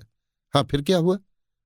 कमला, उसके दूसरे या तीसरे दिन उन्हें उदास देख आनंद सिंह किश्ती पर हवा खिलाने ले गए। साथ में एक बूढ़ा नौकर भी था। बहाव की तरफ़ कोस डेढ़ कोस जाने के बाद किनारे के जंगल से गाने बजाने की आवाज़ आई। उन्होंने किश्ती किनारे लगाई और उतर कर देखने लगे। वहाँ तुम्हारी सूरत बना माधवी ने पहले ही जाल फैला रखा था। यहाँ तक कि उसने अपना मतलब साध लिया और ना मालूम किस ढंग से उन्हें लेकर गायब हो गई। उस बूढ़े नौकर की जुबानी, जो उनके साथ गया था, मालूम हुआ कि माधवी के साथ कई औरतें भी थीं, जो इन दोनों भाइयों को देखते ही भागी। आनंद सिंह उन औरतों के पीछे लपके, लेकिन वे भुलावा देकर निकल गईं और आनंद सिंह ने लौटकर आने पर अपने भाई को भी न पाया। तब गंगा किनारे पहुँच डोंगी पर बैठे हुए खिदमतगार से संभाल कहा। किशोरी, ये कैसे मालूम हुआ कि माधवी ने मेरी सूरत बनाकर धोखा दिया? कमला, लौटते समय मैं उस जंगल के कुछ इधर निकल आई, जो अब बिल्कुल साफ़ हो गया है तो ज़मीन पर पड़ी हुई एक जड़ाऊ कंकनी नज़र आई। उठाकर देखा मैं उस कंकनी को खूब पहचानती थी। कई दफे माधवी के हाथ में देख चुकी थी। बस मुझे पूरा यकीन हो गया कि यह काम इसी का है। आखिर उसके घर पहुँची और उसकी हमजोलियों की बातचीत से निश्चय कर लिया। किशोरी, देखो राण ने मेरे ही साथ दगाबाजी की। कमला, कैसी कुछ? किशोरी तो इंद्रजीत अब उसी के घर में होंगे? कमला, नहीं, अगर वहाँ होते तो क्या मैं इस तरह खाली लौट आती? किशोरी, फिर उन्हें कहाँ रखा है? कमला, इसका पता नहीं लगा। मैंने चाहा था कि खोज लाऊं, मगर तुम्हारी तरफ़ ख्याल करके दौड़ी आई। किशोरी, ऊँची सांस लेकर। हाय, उस शैतान की बच्ची ने मेरा ध्यान उनके दिल से निकाल दिया होगा। इतना कह किशोरी रोने लगी, यहाँ तक कि हिंचकी बंध गई। कमला ने उसे बहुत समझाया और कसम खाकर कहा कि मैं अन्न उसी दिन खाऊँगी जिस दिन इंद्रजीत को तुम्हारे पास ला बैठाऊँगी। पाठक इस बात को जानने की इच्छा रखते होंगे कि ये किशोरी कौन है? इसका नाम हम पहले लिख आए हैं और अब फिर कह देते हैं कि ये महाराज शिवदत्त की लड़की है। मगर ये किसी दूसरे मौके से मालूम होगा कि किशोरी शिवदत्तगढ़ के बाहर क्यों कर दी गई, या बाप का घर छोड़ अपने ननिहाल में क्यों दिखाई देती है। थोड़ी देर सन्नाटा रहने के बाद किशोरी और कमला में बातचीत होने लगी। किशोरी, कमला तू अकेली क्या कर सकेगी? कमला, मैं तो वो कर सकूँगी जो चपला और चंपा के किए भी ना हो सकेगा। किशोरी तो क्या आज तू फिर जाएगी? कमला, हाँ, ज़रूर जाऊँगी, मगर दो एक बातों का फैसला आज ही तुमसे कर लूँ, नहीं तो पीछे बदनामी देने को तैयार होगे। किशोरी, बहन, ऐसी क्या बात है जो मैं तुझी पर बदनामी देने पर उतारू हो जाऊँगी? एक तू ही तो मेरी दुख सुख की साथी है। कमला, ये सब सच है, मगर आपस का मामला बहुत टेढ़ा होता है। किशोरी, खैर, कुछ कह तो सही। कमला कुंवर इंद्रजीत सिंह को तुम चाहती हो। इसी सबब से उनके कुटुंब भर की भलाई तुम अपना धर्म समझती हो। मगर तुम्हारे पिता से और उस घराने से पूरा वैर बंध रहा है। ताज्जुब नहीं कि तुम्हारी और इंद्रजीत सिंह की भलाई करते करते मेरे सबब से तुम्हारे पिता को तकलीफ़ पहुँचे। अगर ऐसा हुआ तो बेशक तुम्हें रंज होगा। किशोरी, इन बातों को न सोच। मैंने तो उसी दिन अपने घर को इस्तीफा दे दिया जिस दिन पिता ने मुझे निकाल बाहर किया, अगर ननिहाल मेरा ठिकाना ना होता या मेरे नाना का उनको खौफ ना होता तो शायद वे उसी दिन मुझे बैकुंठ पहुँचा देते। अब मुझे उस घर से रत्ती भर मोहब्बत नहीं है। पर बहन, तूने ये बड़ा काम किया कि उस दुष्टा को वहाँ से निकाल लाई और मेरे हवाले किया। जब मैं गम की मारी घबरा जाती हूँ, तभी उस पर दिल का बुखार निकालती हूँ, जिससे कुछ ढांढस हो जाता है। कमला मुझे तो अभी तक उसके ऊपर गुस्सा निकालने का मौका ही न मिला। कहो तो आज चलते चलते मैं भी कुछ बुखार निकाल लूँ? किशोरी, क्या हर्ज है? जा लिया कमला कमरे के बाहर चली गई। उसके पीछे आधे घंटे तक किशोरी को चुपचाप कुछ सोचने का मौका मिला। उसकी सहेलियाँ वहाँ मौजूद थी, मगर किसी को बोलने का हौसला नहीं पड़ा। आधे घंटे के बाद कमला एक कैदी औरत को लिए हुए फिर उस कमरे में दाखिल हुई। इस औरत की उम्र तीस वर्ष से कम न होगी। चेहरे, मोहरे और रंगत से दुरुस्त थी। कह सकते हैं कि अगर इसे अच्छे कपड़े और गहने पहराए जाए तो बेशक हसीनों की पंक्ति में बैठाने लायक हो। पर ना मालूम इसकी ऐसी दुर्दशा क्यों कर रखी है और किस कसूर पर कैदी बना डाला है? इस औरत को देखते ही किशोरी का चेहरा लाल हो गया और मारे गुस्से के तमाम बदन थर थर कांपने लगा। कमला ने उसकी ये दशा देख, अपने काम में जल्दी की और उन सहेलियों में से, जो उस कमरे में मौजूद सब कुछ देख रही थी, एक की तरफ़ कुछ इशारा करके हाथ बढ़ाया। वो दूसरे कमरे में चली गई और एक बैंत लाकर उसने कमला के हाथ में दे दिया।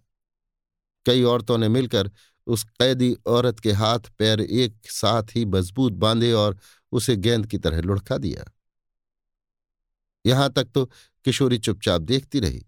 मगर जब कमला कमर कसकर खड़ी हो गई तो किशोरी का कोमल कलेजा दहल गया। इसके आगे जो कुछ होने वाला था देखने की ताब न लाकर वो दो सहेलियों को साथ ले कमरे के बाहर निकल बाग की रविशों पर टहलने लगी। किशोरी चाहे बाहर चली गई, मगर कमरे के अंदर से आती हुई चिल्लाने की आवाज़ बराबर उसके कानों में पड़ती रही। थोड़ी देर बाद कमला किशोरी के पास पहुँची, जो अभी तक बाग में टहल रही थी। किशोरी कहो उसने कुछ बताया या नहीं? कमला, कुछ नहीं। खैर, कहाँ जाती है? आज नहीं, कल कल नहीं, परसों। आखिर बतावेगी ही। अब मुझे रुखसत करो क्योंकि बहुत कुछ काम करना है। किशोरी अच्छा जा, मैं भी अब घर जाती हूँ। नहीं तो नानी इसी जगह पहुंचकर रंज होने लगेंगी। कमला के गले मिलकर, देख, अब मैं तेरे ही भरोसे पर जी रही हूँ। कमला, जब तक दम में दम है, तब तक तेरे काम से बाहर नहीं हूँ। कमला वहाँ से रवाना हुई। उसके जाने के बाद किशोरी भी अपनी सखियों को साथ ले वहाँ से चली और थोड़ी दूर पर एक बड़ी हवेली के अंदर जा पहुँची। अभी आप सुन रहे थे देवकीनंदन खत्री के लिखे उपन्यास चंद्रकांता संतति के पहले भाग के ग्यारहवें बयान को मेरी यानी समीर गोस्वामी की आवाज़ में। लीजिए सुनिए देवकीनंदन खत्री के लिखे उपन्यास, चंद्रकांता संतति के पहले भाग के बारहवें बयान को मेरी यानी समीर गोस्वामी की आवाज़ में। अब हम आपको एक दूसरी सरजमीन में ले चलकर एक दूसरे ही रमणीक स्थान की सैर करा तथा इसके साथ ही साथ बड़े बड़े ताज्जुब के खेल और अद्भुत बातों को दिखाकर अपने किस्से का सिलसिला दुरुस्त किया चाहते हैं। मगर यहाँ एक ज़रूरी बात लिख देने की इच्छा होती है। जिसके जानने से आगे चलकर आपको कुछ ज़्यादा आनंद मिलेगा। इस जगह बहुत सी अद्भुत बातों को पढ़कर आप ऐसा न समझ लें कि ये तिलिस्म है और इसमें ऐसी बातें हुआ ही करती हैं। बल्कि उसे दुरुस्त और होने वाली समझकर खूब गौर करें, क्योंकि अभी ये पहला ही भाग है। इस संतति के चार भागों में तो हम तिलिस्म का नाम भी न लेंगे। आगे चलकर देखा जाएगा। आप ध्यान कर लें कि एक अच्छे रमणीक स्थान में पहुंचकर सैर कर रहे हैं। ये ज़मीन भी लगभग हज़ार गज के चौड़ी और इतनी ही लंबी होगी। चारों तरफ़ की चार खूबसूरत पहाड़ियों से घिरी हुई है। बीच की सब्ज़ी और गुल बूटों की बहार देखने ही लायक है। इस कुदरती बगीचे में जंगली फूलों के पेड़ ज़्यादा दिखाई देते हैं। उन्हीं में मिले जुले गुलाबों के पौधे भी बेशुमार हैं और कोई भी ऐसा नहीं जिसमें सुंदर कलियाँ और फूल न दिखाई देते हों। बीच में बड़े बड़े तीन झरने भी खूबसूरती से बह रहे हैं। बरसात का मौसम है, चारों तरफ़ से पहाड़ों पर से गिरता हुआ जल इन झरनों में जोश मार रहा है। पूरब तरफ़ पहाड़ी के नीचे पहुंचकर ये तीनों झरने एक हो गए हैं और अंदाज से ज़्यादा आया हुआ जल गड्ढे में गिरकर न मालूम कहाँ निकल जाता है। यहाँ की आबो हवा ऐसी उत्तम है कि अगर वर्षों का बीमार भी आवे तो दो दिन में तंदुरुस्त हो जाए और यहाँ की सैर से कभी न जी घबराए। बीचों बीच में एक आलीशान इमारत बनी हुई है, मगर चाहे उसमें हर तरह की सफ़ाई क्यों ना हो, फिर भी किसी पुराने जमाने की मालूम होती है। उसी इमारत के सामने एक छोटी सी खूबसूरत बावली बनी हुई है, जिसके चारों तरफ़ की ज़मीन कुछ ज़्यादा खूबसूरत मालूम पड़ती है और फूल पत्ते भी मौके से लगाए हुए हैं। ये इमारत सुनसान और उदास नहीं है। इसमें पंद्रह बीस नौजवान खूबसूरत औरतों का डेरा है। देखिए, इस शाम के सुहावने समय में वे सब घर से निकलकर चारों तरफ़ मैदान में घूम घूम कर ज़िंदगी का मज़ा ले रही हैं। सभी खुश, सभी की मस्तानी चाल, सभी फूलों को तोड़ तोड़कर आपस में गेंदबाजी कर रही हैं। हमारे नौजवान नायक कुंवर इंद्रजीत सिंह भी एक हसीन नाजनीन के हाथ में हाथ दिए बावली के पूरब की तरफ़ टहल रहे हैं। बात बात में हँसी दिल लगी हो रही है। दीन दुनिया की सुध भूले हुए हैं। लीजिए वो दोनों थककर बावली के किनारे एक खूबसूरत संगमरमर की चट्टान पर बैठ गए और बातचीत होने लगी। इंद्र, माधवी मेरा शक किसी तरह नहीं जाता। क्या सचमुच तुम वही हो जो उस दिन गंगा किनारे जंगल में झूला झूल रही थी? माधवी आप रोज मुझसे यही सवाल करते हैं और मैं कसब खाकर इसका जवाब दे चुकी हूँ। मगर अफसोस कि मेरी बात पर विश्वास नहीं करते। इंद्र, अंगूठी की तरफ़ देखकर, इस तस्वीर से कुछ फ़र्क मालूम होता है। माधवी, ये दोष मुसव्वर का है। इंद्र, खैर जो हो, फिर भी तुमने मुझे अपने वश में कर रखा है। माधवी, जी हाँ, ठीक है। मुझसे मिलने का उद्योग तो आप ही ने किया था। इंद्र, अगर मैं उद्योग न करता तो क्या तुम मुझे ज़बरदस्ती ले आती? माधवी, खैर जाने दीजिए, मैं कबूल करती हूँ कि आपने मेरे ऊपर एहसान किया, बस। इंद्र, हंसकर, बेशक तुम्हारे ऊपर एहसान किया कि दिल और जान तुम्हारे हवाले की है। माधवी शर्माकर और सिर नीचा करके, बस रहने दीजिए, ज़्यादा सफ़ाई न दीजिए। इंद्र अच्छा इन बातों को छोड़ो और अपने वादे को याद करो। आज कौन दिन है? बस आज तुम्हारा पूरा हाल सुने बिना न मानूँगा, चाहे जो हो। मगर देखो, फिर उन भारी कस्मों की याद दिलाता हूँ, जो मैं कई दफे तुम्हें दे चुका हूँ। मुझसे झूठ कभी ना बोलना, नहीं तो अफसोस करोगी माधवी, कुछ देर सोचकर। अच्छा आज भर मुझे और माफ़ कीजिए। आपसे बढ़कर मैं दुनिया में किसी को नहीं समझती। आप ही की शपथ खाकर कहती हूँ कि कल जो पूछेंगे, सब ठीक ठीक कह दूँगी। कुछ न छिपाऊँगी। आसमान की तरफ़ देखकर। अब समय हो गया। मुझे दो घंटे की फुर्सत दीजिए। इंद्र, लंबी सांस लेकर। खैर, कल ही सही जाओ, मगर दो घंटे से ज़्यादा न लगाना। माधवी उठी और मकान के अंदर चली गई। उसके जाने के बाद इंद्रजीत सिंह अकेले रह गए और सोचने लगे कि ये माधवी कौन है? इसका कोई बड़ा बुज़ुर्ग भी है या नहीं? ये अपना हाल क्यों छिपाती है? सुबह शाम दो दो, तीन तीन घंटे के लिए कहाँ और किससे मिलने जाती है?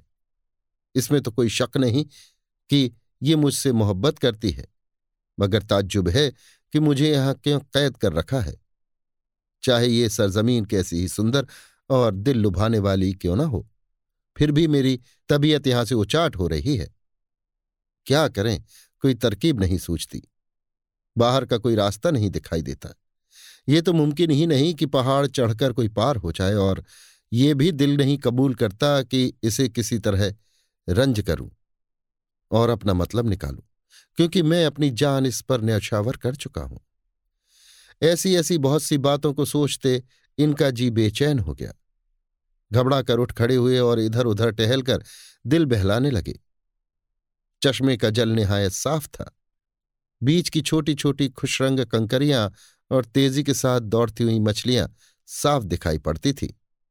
इसी की कैफियत देखते किनारे किनारे जाकर दूर निकल गए और वहाँ पहुँचे जहाँ तीनों चश्मों का संगम हो गया था और अंदाज से ज़्यादा आया हुआ जल पहाड़ी के नीचे एक गड्ढे में गिर रहा था। एक बारीक आवाज़ इनके कान में आई। सिर उठाकर पहाड़ की तरफ़ देखने लगे। ऊपर पंद्रह बीस गज की दूरी पर एक औरत दिखाई पड़ी, जिसे अब तक इन्होंने इस हाथे के अंदर कभी नहीं देखा था। उस औरत ने हाथ के इशारे से ठहरने के लिए कहा तथा ढोकों की आड़ में जहाँ तक बन पड़ा अपने को छिपाती हुई नीचे उतर आई और आड़ देकर इंद्रजीत सिंह के पास इस तरह खड़ी हो गई, जिससे उन नौजवान छोकरियों में से कोई इसे देखने न पावे, जो यहाँ की रहने वालियाँ चारों तरफ़ घूमकर चोहलबाजी में दिल बहला रही हैं और जिनका कुछ हाल हम ऊपर लिखाए हैं। उस औरत ने एक लपेटा हुआ कागज़ इंद्रजीत के हाथ में दिया। इन्होंने कुछ पूछना चाहा, मगर उसने ये कहकर कुमार का मुँह बंद कर दिया कि बस जो कुछ है, इस चिट्ठी से आपको मालूम हो जाएगा। मैं जुबानी कुछ कहा नहीं चाहती और ना यहाँ ठहरने का मौका है। क्योंकि कोई देख लेगा तो हम आप दोनों ऐसी आफत में फंस जाएँगे कि जिससे छुटकारा मुश्किल होगा। मैं उसी की लौंडी हूँ, जिसने ये चिट्ठी आपके पास भेजी है। उसकी बात का इंद्रजीत सिंह क्या जवाब देंगे, इसका इंतज़ार न करके वो औरत पहाड़ी पर चढ़ गई और चालीस पचास हाथ चाक एक गड्ढे में घुस कर ना मालूम कहाँ लोप हो गई। इंद्रजीत सिंह ताज्जुब में आकर खड़े आधी घड़ी तक उस तरफ़ देखते रहे, मगर फिर वो नज़र न आई। लाचार इन्होंने कागज़ खोला और बड़े गौर से पढ़ने लगे। ये लिखा था। है मैंने तस्वीर बनकर अपने को आपके हाथ में सौंपा, मगर आपने मेरी कुछ भी खबर न ली, बल्कि एक दूसरी ही औरत के फंदे में फंस गए, जिसने मेरी सूरत बना आपको पूरा धोखा दिया। सच है, वो परिजमाल जब आपके बगल में बैठी है तो फिर मेरी सुध क्यों आने लगी? आपको मेरी ही कसम है, पढ़ने के बाद इस चिट्ठी के इतने टुकड़े कर डालिए कि एक अक्षर भी दुरुस्त न बचने पावे। आपकी दासी, किशोरी। इस चिट्ठी के पढ़ते ही कुमार के कलेजे में एक धड़कन सी पैदा हुई। घबरा कर एक चट्टान पर बैठ गए और सोचने लगे, मैंने पहले ही कहा था कि इस तस्वीर से उसकी सूरत नहीं मिलती। चाहे ये कितनी ही हसीन और खूबसूरत क्यों ना हो, मगर मैंने तो अपने को उसी के हाथ बेच डाला है जिसकी तस्वीर खुशकिस्मती से अब तक मेरे हाथ में मौजूद है। तब क्या करना चाहिए यकायक इससे तमाशा करना भी मुनासिब नहीं। अगर ये इसी जगह मुझे छोड़कर चली जाए और अपनी सहेलियों को भी लेती जाए तो मैं क्या करूँगा? घबरा कर सिवाय प्राण दे देने के और क्या कर सकता हूँ? क्योंकि यहाँ से निकलने का रास्ता मालूम नहीं। ये भी नहीं हो सकता कि इन दोनों पहाड़ियों पर चढ़कर पार हो जाऊँ। क्योंकि सिवाय ऊँची सीधी चट्टान के चढ़ने लायक रास्ता कहीं भी नहीं मालूम पड़ता। खैर, जो हो। आज मैं ज़रूर उसके दिल में कुछ खुटका पैदा करूँगा। नहीं नहीं, आज भर और चुप रहना चाहिए। कल उसने अपना हाल कहने का वादा किया ही है। आखिर कुछ ना कुछ झूठ ज़रूर कहेगी। बस उसी समय टोकूँगा। एक बात और है, कुछ रुक कर। अच्छा देखा जाएगा। ये औरत जो मुझे चिट्ठी दे गई है, यह किस तरह पहुँची? पहाड़ी की तरफ़ देखकर। जितनी दूर ऊँचे उसे मैंने देखा था वहाँ तक तो चढ़ जाने का रास्ता मालूम होता है। शायद इतनी दूर तक लोगों की आमदरफ्त होती होगी। खैर, ऊपर चलकर देखूँ तो सही कि बाहर निकल जाने के लिए कोई सुरंग तो नहीं है। इंद्रजीत सिंह उस पहाड़ी पर वहाँ तक चढ़ गए, जहाँ वो औरत नज़र पड़ी थी। ढूँढने से एक सुरंग ऐसी नज़र आई जिसमें आदमी बखूबी घुस सकता था। उन्हें विश्वास हो गया कि इसी राह से वो आई थी और बेशक हम भी इसी राह से बाहर हो जाएँगे। खुशी खुशी उस सुरंग में घुसे। दस बारह कदम अंधेरे में गए होंगे कि पैर के नीचे जल मालूम पड़ा। ज्यो ज्यो आगे जाते थे, जल ज़्यादा जान पड़ता था, मगर ये भी हौसला कि ये बराबर चले ही गए। जब गले बराबर जल में जा पहुँचे तो मालूम हुआ कि आगे ऊपर चट्टान जल के साथ मिली हुई है। तैरकर भी कोई नहीं जा सकता और रास्ता बिल्कुल नीचे की तरफ़ झुकता, अर्थात ढलवा ही मिलता जाता है। तो लाचार होकर लौट आए। मगर इन्हें विश्वास हो गया कि वो औरत ज़रूर इसी राह से आई थी, क्योंकि उसे गीले कपड़े पहने इन्होंने देखा भी था। वे औरतें जो पहाड़ी के बीच वाले दिलचस्प मैदान में घूम रही थीं, इंद्रजीत को कहीं न देख घबरा गईं और दौड़ती हुई उस हवेली के अंदर पहुँची जिसका ज़िक्र हम ऊपर कर आए हैं। तमाम मकान छान डाला। जब पता न चला तो उन्हीं में से एक बोली बस, अब सुरंग के पास चलना चाहिए। ज़रूर उसी जगह होंगे। आखिर वे सब औरतें वहाँ जा पहुँची जहाँ सुरंग के बाहर निकलकर गीले कपड़े पहने इंद्रजीत खड़े कुछ सोच रहे थे। इंद्रजीत को सोच विचार करते और सुरंग में आते जाते दो घंटे लग गए। रात हो गई थी। चंद्रमा पहले ही से निकले हुए थे, जिसकी चांदनी ने दिलचस्प ज़मीन में फैलकर अजीब समा जमा रखा था। दो घंटे बीत जाने पर माधवी भी लौट आई थी।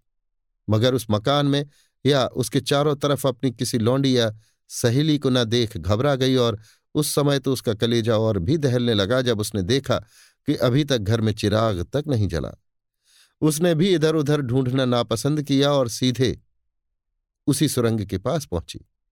अपनी सब सखियों और लौंडियों को भी वहाँ पाया और ये भी देखा कि इंद्रजीत सिंह गीले कपड़े पहने सुरंग के मुहाने से नीचे की तरफ़ आ रहे हैं।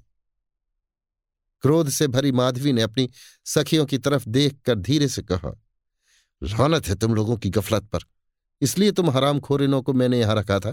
गुस्सा ज़्यादा चढ़ाया और होठ काँप रहे थे। इससे कुछ और ज़्यादा न कह सकी। फिर भी इंद्रजीत के नीचे आने तक बड़ी कोशिश से माधवी ने अपने गुस्से को पचाया और बनावटी तौर पर हंसकर इंद्रजीत से पूछा, क्या आप उस नहर के अंदर गए थे? इंद्र, हाँ। माधवी, भला ये कौन सी नादानी थी?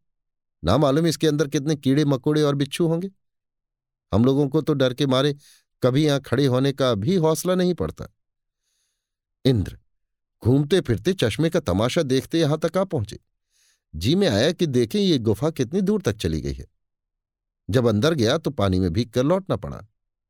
माधवी, खैर चलिए कपड़े बदलिए। कुंवर इंद्रजीत सिंह का ख्याल और भी मज़बूत हो गया। वो सोचने लगे कि इस सुरंग में ज़रूर कोई भेद है। तभी तो ये सब घबराई हुई यहाँ आ जमा हुई। इंद्रजीत सिंह आज तमाम रात सोच विचार में पड़े रहे। इनके रंग ढंग से माधवी का भी माथा ठनका और वो भी रात भर चारों तरफ़ दौड़ती रही। अभी आप सुन रहे थे देवकी नंदन खत्री के लिखे उपन्यास। चंद्रकांता संतति के, पहले भाग के, बारहवें बयान को, मेरी, यानी समीर गोस्वामी की आवाज़ में। लीजिए सुनिए, देवकीनंदन खत्री के लिखे उपन्यास, चंद्रकांता संतति के, पहले भाग के, तेरहवें बयान को, मेरी, यानी समीर गोस्वामी की आवाज़ में। दूसरे दिन खा पीकर निश्चिंत होने के बाद दोपहर को जब दोनों एकांत में बैठे तो इंद्रजीत सिंह ने माधवी से कहा अब मुझसे सब्र नहीं हो सकता। आज तुम्हारा ठीक ठीक हाल सुने बिना कभी न मानूँगा और इससे बढ़कर निश्चिंती का समय भी दूसरा न मिलेगा। माधवी, जी हाँ, आज मैं ज़रूर अपना हाल कहूँगी। इंद्र तो बस कह चलो, अब देर काहे की है? पहले ये बताओ कि तुम्हारे माँ बाप कहाँ हैं और ये सरजमीन किस इलाके में है, जिसके अंदर मैं बेहोश करके लाया गया? माधवी, ये इलाका गया जी का है। यहाँ के राजा की मैं लड़की हूँ। इस समय मैं खुद मालिक हूँ। माँ बाप को मरे पाँच वर्ष हो गए। इंद्र, ओह ओह तो मैं गया जी के इलाके में आ पहुँचा। कुछ सोचकर तो तुम मेरे लिए चुनार गई थी। माधवी, जी हाँ, मैं चुनार गई थी और ये अंगूठी जो आपके हाथ में है, सौदागर की मार्फत मैंने ही आपके पास भेजी थी। इंद्र हाँ ठीक है तो मालूम पड़ता है किशोरी भी तुम्हारा ही नाम है। किशोरी के नाम ने माधवी को चौंका दिया और घबराहट में डाल दिया। मालूम हुआ, जैसे उसकी छाती में किसी ने बड़ी ज़ोर से मुक्का मारा हो। फ़ौरन उसका ख्याल उस सुरंग पर गया जिसके अंदर से गीले कपड़े पहने हुए इंद्रजीत सिंह निकले थे। वो सोचने लगी, इनका उस सुरंग के अंदर जाना बेसबब नहीं था। या तो कोई मेरा दुश्मन आ पहुँचा था या मेरी सखियों में से किसी ने भांडा फोड़ा। इसी वक्त से इंद्रजीत सिंह का खौफ भी उसके कलेजे में बैठ गया और वो इतना घबराई कि किसी तरह अपने को संभाल न सकी। बहाना करके उनके पास से उठ खड़ी हुई और बाहर दालान में जाकर टहलने लगी। इंद्रजीत सिंह भी चेहरे के चढ़ाव उतार से उसके चित्त का भाव समझ गए और बहाना करके बाहर जाती समय उसे रोकना मुनासिब न समझकर चुप रहे। आधे घंटे तक माधवी उस दालान में टहलती रही। जब उसका जी कुछ ठिकाने हुआ, तब उसने टहलना बंद किया और एक दूसरे कमरे में चली गई, जिसमें उसकी दो सखियों का डेरा था, जिन्हें वो जान से ज़्यादा मानती थी और जिनका बहुत कुछ भरोसा भी रखती थी। ये दोनों सखियाँ भी, जिनका नाम ललिता और तिलोत्तमा था, उसे बहुत चाहती थीं और अय्यारी विद्या को भी अच्छी तरह जानती थीं। माधवी को कुछ समय आते देख उसकी दोनों सखियाँ जो इस वक्त पलंग पर लेटी हुई कुछ बातें कर रही थी घबरा कर उठ बैठी और तिलोत्तमा ने आगे बढ़कर पूछा, बहन, क्या है जो इस वक्त यहाँ आई हो? तुम्हारे चेहरे पर तरद्दुत की निशानी पाई जाती है। माधवी, क्या कहूँ बहन, इस समय वो बात हुई जिसकी कभी उम्मीद न थी। ललिता, सो क्या कुछ कहो तो? माधवी, चलो बैठो, कहती हूँ, इसीलिए तो आई हूँ। बैठने के बाद कुछ देर तक तो माधवी चुप रही। इसके बाद इंद्रजीत सिंह से जो कुछ बातचीत हुई थी कहकर बोली इसमें कोई शक नहीं कि किशोरी का कोई दूत यहाँ आ पहुँचा और उसी ने ये सब भेद खोला है। मैं तो उसी समय खटकी थी जब उनको गीले कपड़े पहने सुरंग के मुँह पर देखा था। बड़ी ही मुश्किल हुई। मैं इनको यहाँ से बाहर अपने महल में भी नहीं ले जा सकती क्योंकि वो चांडाल सुनेगा तो पूरी दुर्गत कर डालेगा। और मैं उस पर किसी तरह का दबाव भी नहीं डाल सकती क्योंकि राज्य का काम बिल्कुल उसी के हाथ में है। जब चाहे चौपट कर डाले। जब राज्य ही नष्ट हुआ तो फिर ये सुख कहाँ? अभी तक तो इंद्रजीत सिंह का हाल उसे बिल्कुल नहीं मालूम। मगर अब क्या होगा सो नहीं कह सकती। माधवी घंटे भर तक अपनी चालाक सखियों से राय मिलाती रही। आखिर जो कुछ करना था उसे निश्चय कर वहाँ से उठी और उस कमरे में पहुँची जिसमें इंद्रजीत सिंह को छोड़ आई थी। जब तक माधवी अपनी सखियों के साथ बैठी बातचीत करती रही तब तक हमारे इंद्रजीत सिंह भी अपने ध्यान में डूबे रहे। अब माधवी के साथ उन्हें कैसा बर्ताव करना चाहिए और किस चालाकी से अपना पल्ला छुड़ाना चाहिए, सो सब उन्होंने सोच लिया और उसी ढंग पर चलने लगे। जब माधवी इंद्रजीत सिंह के पास आई तो उन्होंने पूछा, क्यों? एकदम घबरा कर कहाँ चली गई थी? माधवी, ना मालूम क्यों जी मिचला गया था, इसीलिए दौड़ी चली गई। कुछ गर्मी भी मालूम होने लगी। जाकर एक तय की, तब होश ठिकाने हुए। इंद्र, अब तबीयत कैसी है? माधवी, अब तो ठीक है। इसके बाद इंद्रजीत सिंह ने कुछ छेड़छाड़ न की और हँसी खुशी में दिन बिता दिया। क्योंकि जो कुछ करना था, वो तो दिल में था।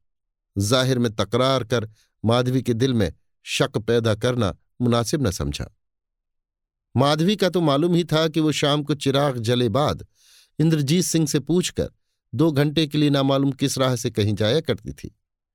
आज भी अपने वक्त पर उसने जाने का इरादा किया और इंद्रजीत सिंह से छुट्टी मांगी। इंद्र, नामालूम क्यों तुमसे कुछ ऐसी मोहब्बत हो गई है कि एक पल को भी आँखों के सामने से दूर जाने देने को जी नहीं चाहता? मुझे उम्मीद है कि तुम मेरी बात मान लोगी और कहीं जाने का इरादा न करोगी। माधवी खुश होकर। शुक्र है कि आपको मेरा इतना ध्यान है। अगर ऐसी मर्ज़ी है तो मैं बहुत जल्द लौट आऊँगी। इंद्र, आज तो नहीं जाने देंगे। आह, देखो कैसी घटा उठी आ रही है। वाह, इस समय भी तुम्हारे जी में कुछ रस नहीं पैदा होता? इस समय इंद्रजीत सिंह ने दो एक बातें जिस ढंग से माधवी से की, इसके पहले नहीं की थी। इसलिए उसके जी की कली खिली जाती थी। मगर वो ऐसे फेर में पड़ी हुई थी कि जी ही जानता होगा। ना तो इंद्रजीत सिंह को नाखुश करना चाहती थी और ना अपने नित्य के काम में ही बाधा डालने की ताकत रखती थी। आखिर कुछ सोच विचार कर इस समय इंद्रजीत सिंह का हुक्म मानना ही उसने मुनासिब समझा और हँसी खुशी में दिल बहलाया। आज चारपाई पर लेटे हुए इंद्रजीत सिंह के पास रहकर उनको अपने जाल में फंसाने के लिए उसने क्या क्या काम किए, इसे हम अपनी सीधी सादी लेखनी से लिखना पसंद नहीं करते। हमारे मन चले पाठक बिना समझे भी न रहेंगे। माधवी को इस बात का बिल्कुल ख्याल न था कि शादी होने पर ही किसी से हंसना बोलना मुनासिब है। वह जी का आ जाना ही शादी समझती थी। चाहे वो अभी तक कुंवारी ही क्यों ना हो, मगर मेरा जी नहीं चाहता कि मैं उसे कुंवारी लिखूं, क्योंकि उसकी चाल चलन ठीक न थी। ये सभी कोई जानते हैं कि खराब चाल चलन रहने का नतीजा बहुत बुरा होता है, मगर माधवी के दिल में इसका गुमान भी न था। इंद्रजीत सिंह के रोकने से माधवी अपने नियम तौर पर जहाँ वो रोज जाती थी, आज न गई। मगर इस सबब से आज उसका जी बेचैन था। आधी रात के बाद जब इंद्रजीत सिंह गहरी नींद में सो रहे थे, वो अपनी चारपाई से उठी और जहाँ रोज जाती थी, चली गई। हाँ, आने में उसे आज बहुत देर लगी। इसी बीच में इंद्रजीत सिंह की आँख खुली और माधवी का पलंग खाली देख उन्हें निश्चय हो गया कि आज भी वो अपने रोज के ठिकाने पर ज़रूर गई। वो कौन सी ऐसी जगह है जहाँ बिना गए माधवी का जी नहीं मानता और ऐसा करने से वो एक दिन भी अपने को क्यों नहीं रोक सकती? इसी सोच विचार में इंद्रजीत सिंह को फिर नींद न आई, वो बराबर जागते ही रह गए। जब माधवी आई तब वो जाग रहे थे। मगर इस तरह खुर्राटे लेने लगे कि माधवी को उनके जागते रहने का जरा भी गोमान न हुआ। इसी सोच विचार और दावघात में कई दिन बीत गए और इंद्रजीत सिंह ने उसका शाम का जाना बिल्कुल रोक दिया। वो अब भी आधी रात को बराबर जाया करती और सुबह होने के पहले ही लौट आती। एक दिन रात को इंद्रजीत सिंह खूब होशियार रहे और किसी तरह अपनी आँखों में नींद को न आने दिया। एक बारीक कपड़े से मुँह ढके चारपाई पर लेटे धीरे धीरे खुर्राटे लेते रहे। आधी रात के बाद माधवी अपने पलंग पर से उठी और धीरे धीरे इंद्रजीत सिंह के पास आकर कुछ देर तक देखती रही। जब उसे निश्चय हो गया कि वो सो रहे हैं तब उसने अपने आंचल के साथ बंधी ताली से एक अलमारी खोली और उसमें से एक लंबी चाबी निकाल, फिर इंद्रजीत के पास आई तथा कुछ देर तक खड़ी रहकर वो सो रहे हैं, इस बात का निश्चय कर लिया। इसके बाद उसने वो क्षमादान गुल कर दिया, जो एक तरफ़ खूबसूरत चौकी के ऊपर जल रहा था। माधवी की ये सब कार्रवाई इंद्रजीत सिंह देख रहे थे। जब उसने क्षमादान गुल किया और कमरे से बाहर जाने लगी, वो अपनी चारपाई से उठ खड़े हुए और दबे कदम तथा अपने को हर तरह से छिपाए हुए उसके पीछे रवाना हुए। सोने वाले कमरे से बाहर निकल माधवी एक दूसरी कोठरी के पास पहुँची और उसी चाबी से, जिसने अलमारी में से निकाली थी, उस कोठरी का ताला खोला, मगर अंदर जाकर फिर बंद कर लिया। कुंवर इंद्रजीत सिंह इससे ज़्यादा कुछ न देख सके और अफसोस करते हुए उसी कमरे की तरफ़ लौटे, जिसमें उनका पलंग था। अभी कमरे के दरवाजे तक पहुँचे भी न थे कि पीछे से किसी ने उनके मूढ़े पर हाथ रखा। वे चौंके और पीछे फिरकर देखने लगे। एक औरत नज़र पड़ी, मगर उसे किसी तरह पहचान न सके। उस औरत ने हाथ के इशारे से उन्हें मैदान की तरफ़ चलने के लिए कहा और इंद्रजीत सिंह भी बेखटके उसके पीछे मैदान में दूर तक चले गए। वो औरत एक जगह खड़ी हो गई और बोली, क्या तुम मुझे पहचान सकते हो? इसके जवाब में इंद्रजीत सिंह ने कहा, नहीं, तुम्हारी सी काली औरत तो आज तक मैंने देखी ही नहीं। समय अच्छा था। आसमान पर बादल के टुकड़े इधर उधर घूम रहे थे। चंद्रमा निकला हुआ था, जो कभी कभी बादलों में छिप जाता और थोड़ी ही देर में साफ़ दिखाई देता था। वो औरत बहुत ही काली थी और उसके कपड़े भी गीले थे। इंद्रजीत सिंह उसे पहचान न सके। तब उसने अपना बाजू खोला और एक जख्म का दाग उन्हें दिखाकर फिर पूछा, क्या अब भी तुम मुझे नहीं पहचान सकते?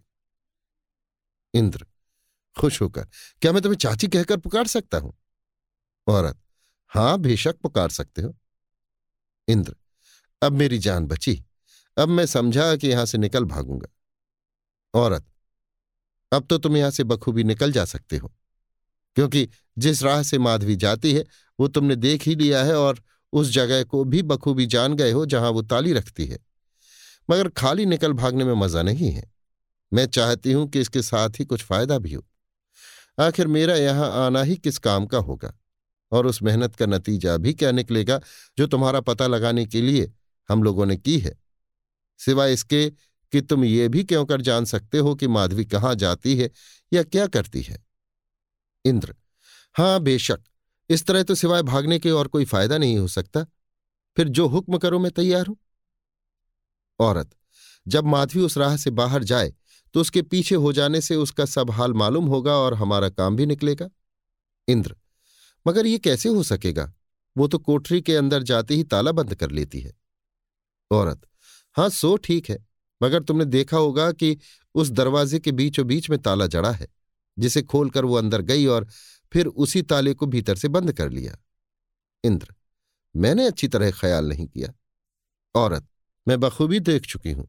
उस ताले में बाहर भीतर दोनों तरफ़ से ताली लगती है। इंद्र, खैर इससे मतलब? औरत मतलब यही है कि अगर इसी तरह की एक ताली हमारे पास भी हो तो उसके पीछे जाने का अच्छा मौका मिले।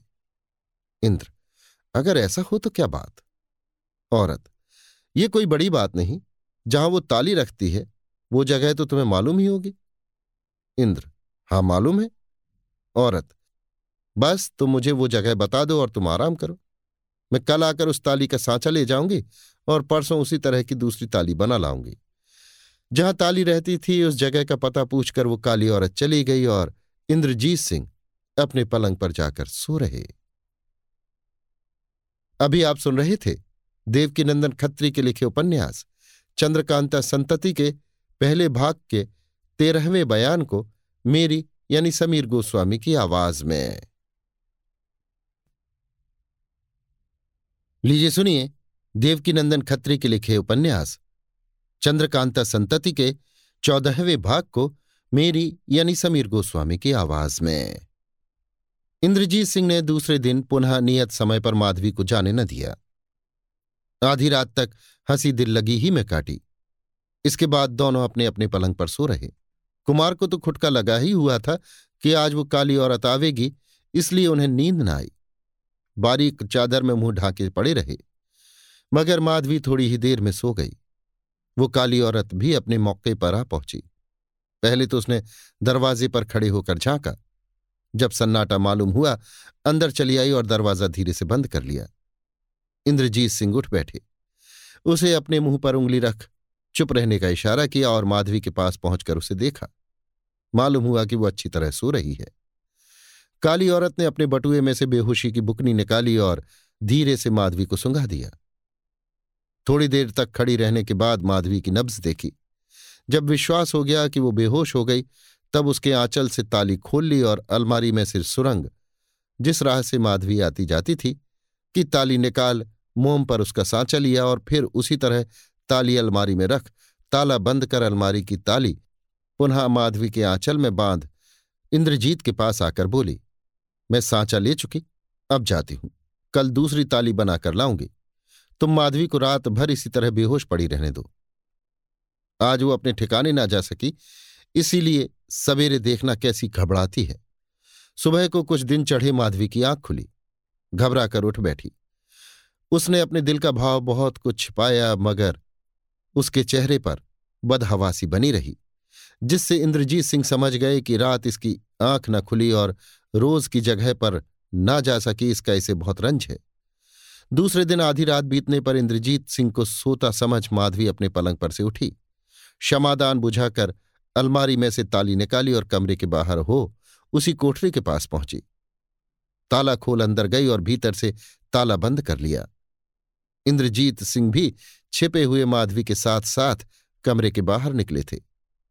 जब वो कोठरी के अंदर चली गई तो ये इधर उधर देखने लगे। उस काली औरत को भी पास ही मौजूद पाया। माधवी के जाने के आधी घड़ी बाद काली औरत ने उसी नई ताली से कोठरी का दरवाज़ा खोला, जो बामुजिब सांचे के आज वो बनाकर लाई थी। इंद्रजीत सिंह को साथ ले अंदर जाकर फिर वो ताला बंद कर दिया। भीतर बिल्कुल अंधेरा था, इसलिए काली औरत को अपने बटुए से सामान निकाल मोमबत्ती चलानी पड़ी, जिससे मालूम हुआ कि इस छोटी सी कोठरी में केवल बीस पच्चीस सीढ़ियाँ नीचे उतरने के लिए बनी है।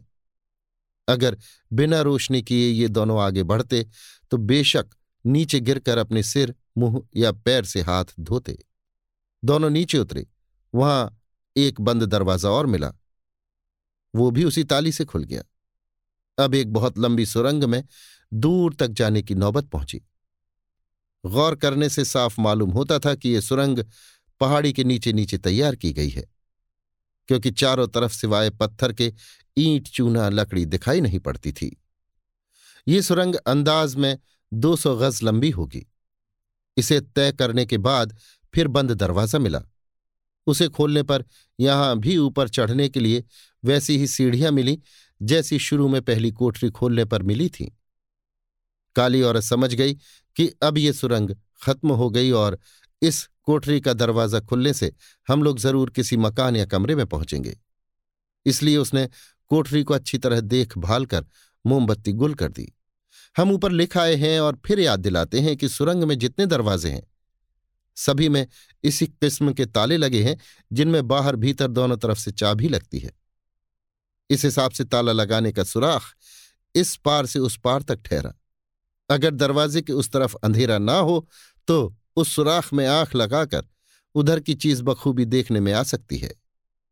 जब काली औरत मोमबत्ती गुल कर चुकी तो उसी ताली के सुराख से आती हुई एक बारीक रोशनी कोठरी के अंदर मालूम पड़ी।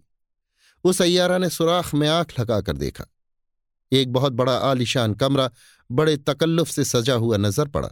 उसी कमरे में बेशकीमती मसहरी पर एक अधीड़ आदमी के पास बैठी कुछ बातचीत और हँसी दिल लगी करती हुई माधवी भी दिखाई पड़ी। अब विश्वास हो गया कि इसी से मिलने के लिए माधवी रोज आया करती है। इस मर्द में किसी तरह की खूबसूरती न थी। तिस पर भी माधवी न मालूम किस खूबी पर जी जान से मर रही थी और यहाँ आने में अगर इंद्रजीत सिंह विघ्न डालते थे तो क्यों इतना परेशान हो जाती थी? उस काली औरत ने इंद्रजीत सिंह को भी उधर का हाल देखने के लिए कहा। कुमार बहुत देर तक देखते रहे। उन दोनों में क्या बातचीत हो रही थी, सो तो मालूम न हुआ, मगर उनके हाव भाव में मोहब्बत की निशानी पाई जाती थी। थोड़ी देर के बाद दोनों पलंग पर सो रहे। उसी समय कुंवर इंद्रजीत सिंह ने चाहा कि ताला खोलकर उस कमरे में पहुँचे और दोनों नालायकों को कुछ सजा दें, मगर काली औरत ने ऐसा करने से उन्हें रोका और कहा खबरदार ऐसा इरादा भी न करना। नहीं तो हमारा बना बनाया खेल बिगड़ जाएगा और बड़े बड़े हौसलों के पहाड़ मिट्टी में मिल जाएँगे। बस इस समय सिवाय वापस चलने के और कुछ मुनासिब नहीं है। काली औरत ने जो कुछ कहा, लाचार इंद्रजीत सिंह को मानना और वहाँ से लौटना ही पड़ा। उसी तरह ताला खोलते और बंद करते बराबर चले आए और उस कमरे के दरवाजे पर पहुँचे, जिसमें इंद्रजीत सिंह सोया करते थे। कमरे में अंदर न जाकर काली औरत इंद्रजीत सिंह को मैदान में ले गई और नहर के किनारे एक पत्थर की चट्टान पर बैठने के बाद दोनों में यों बातचीत होने लगी। इंद्र, तुमने उस कमरे में जाने से व्यर्थ ही मुझे रोक दिया? औरत, ऐसा करने से क्या फ़ायदा होता? ये कोई गरीब कंगाल का घर नहीं है, बल्कि ऐसे की अमलदारी है जिसके यहाँ हज़ारों बहादुर और एक से एक लड़ाके मौजूद हैं। क्या बिना गिरफ़्तार हुए तुम निकल जाते? कभी नहीं। तुम्हारा ये सोचना भी ठीक नहीं है कि जिस राह से मैं आती जाती हूँ, उसी राह से तुम भी इस सरजमीन के बाहर हो जाओगे। क्योंकि वो राह सिर्फ़ हम ही लोगों के आने जाने लायक है, तुम उससे किसी तरह नहीं जा सकते। फिर जानबूझकर अपने को आफत में फंसाना कौन बुद्धिमानी थी? इंद्र, क्या जिस राह से तुम आती जाती हो, उससे मैं नहीं जा सकता? औरत, कभी नहीं, इसका ख्याल भी न करना। इंद्र, सो क्यों? औरत। इसका सबब भी जल्दी ही मालूम हो जाएगा। इंद्र, खैर तो अब क्या करना चाहिए? औरत, अब तुम्हें सब्र करके दस पंद्रह दिन और इसी जगह रहना मुनासिब है। इंद्र, अब मैं किस तरह उस बदकारा के साथ रह सकूँगा? औरत, जिस तरह भी हो सके। इंद्र, खैर, फिर इसके बाद क्या होगा? औरत इसके बाद ये होगा कि तुम सहज ही में न सिर्फ़ इस खोह के बाहर ही हो जाओगे, बल्कि एकदम से यहाँ का राज्य भी तुम्हारे कब्जे में आ जाएगा। इंद्र, क्या ये कोई राजा था जिसके पास माधवी बैठी थी? औरत, नहीं, ये राज्य माधवी का है और ये उसका दीवान था। इंद्र, माधवी तो अपने राज्य का कुछ भी नहीं देखती। औरत, अगर वो इस लायक होती तो दीवान की खुशामद क्यों करती? इंद्र इस हिसाब से तो दीवान ही को राजा कहना चाहिए। औरत, बेशक। इंद्र, खैर अब तुम क्या करोगी? औरत, इसके बताने की अभी कोई ज़रूरत नहीं। दस बारह दिन बाद मैं तुमसे मिलूँगी और जो कुछ इतने दिनों में कर सकूँगी उसका हाल कहूँगी। बस, अब मैं जाती हूँ। दिल को जिस तरह हो सके संभालो और माधवी पर किसी तरह ये मत ज़ाहिर होने दो कि उसका भेद तुम पर खुल गया या तुम उससे कुछ रंज हो। उसके बाद देखना कि इतना बड़ा राज्य कैसे सहज ही में हाथ लगता है, जिसका मिलना हज़ारों सिर कटने पर भी मुश्किल है। इंद्र, खैर ये तमाशा भी ज़रूर ही देखने लायक होगा।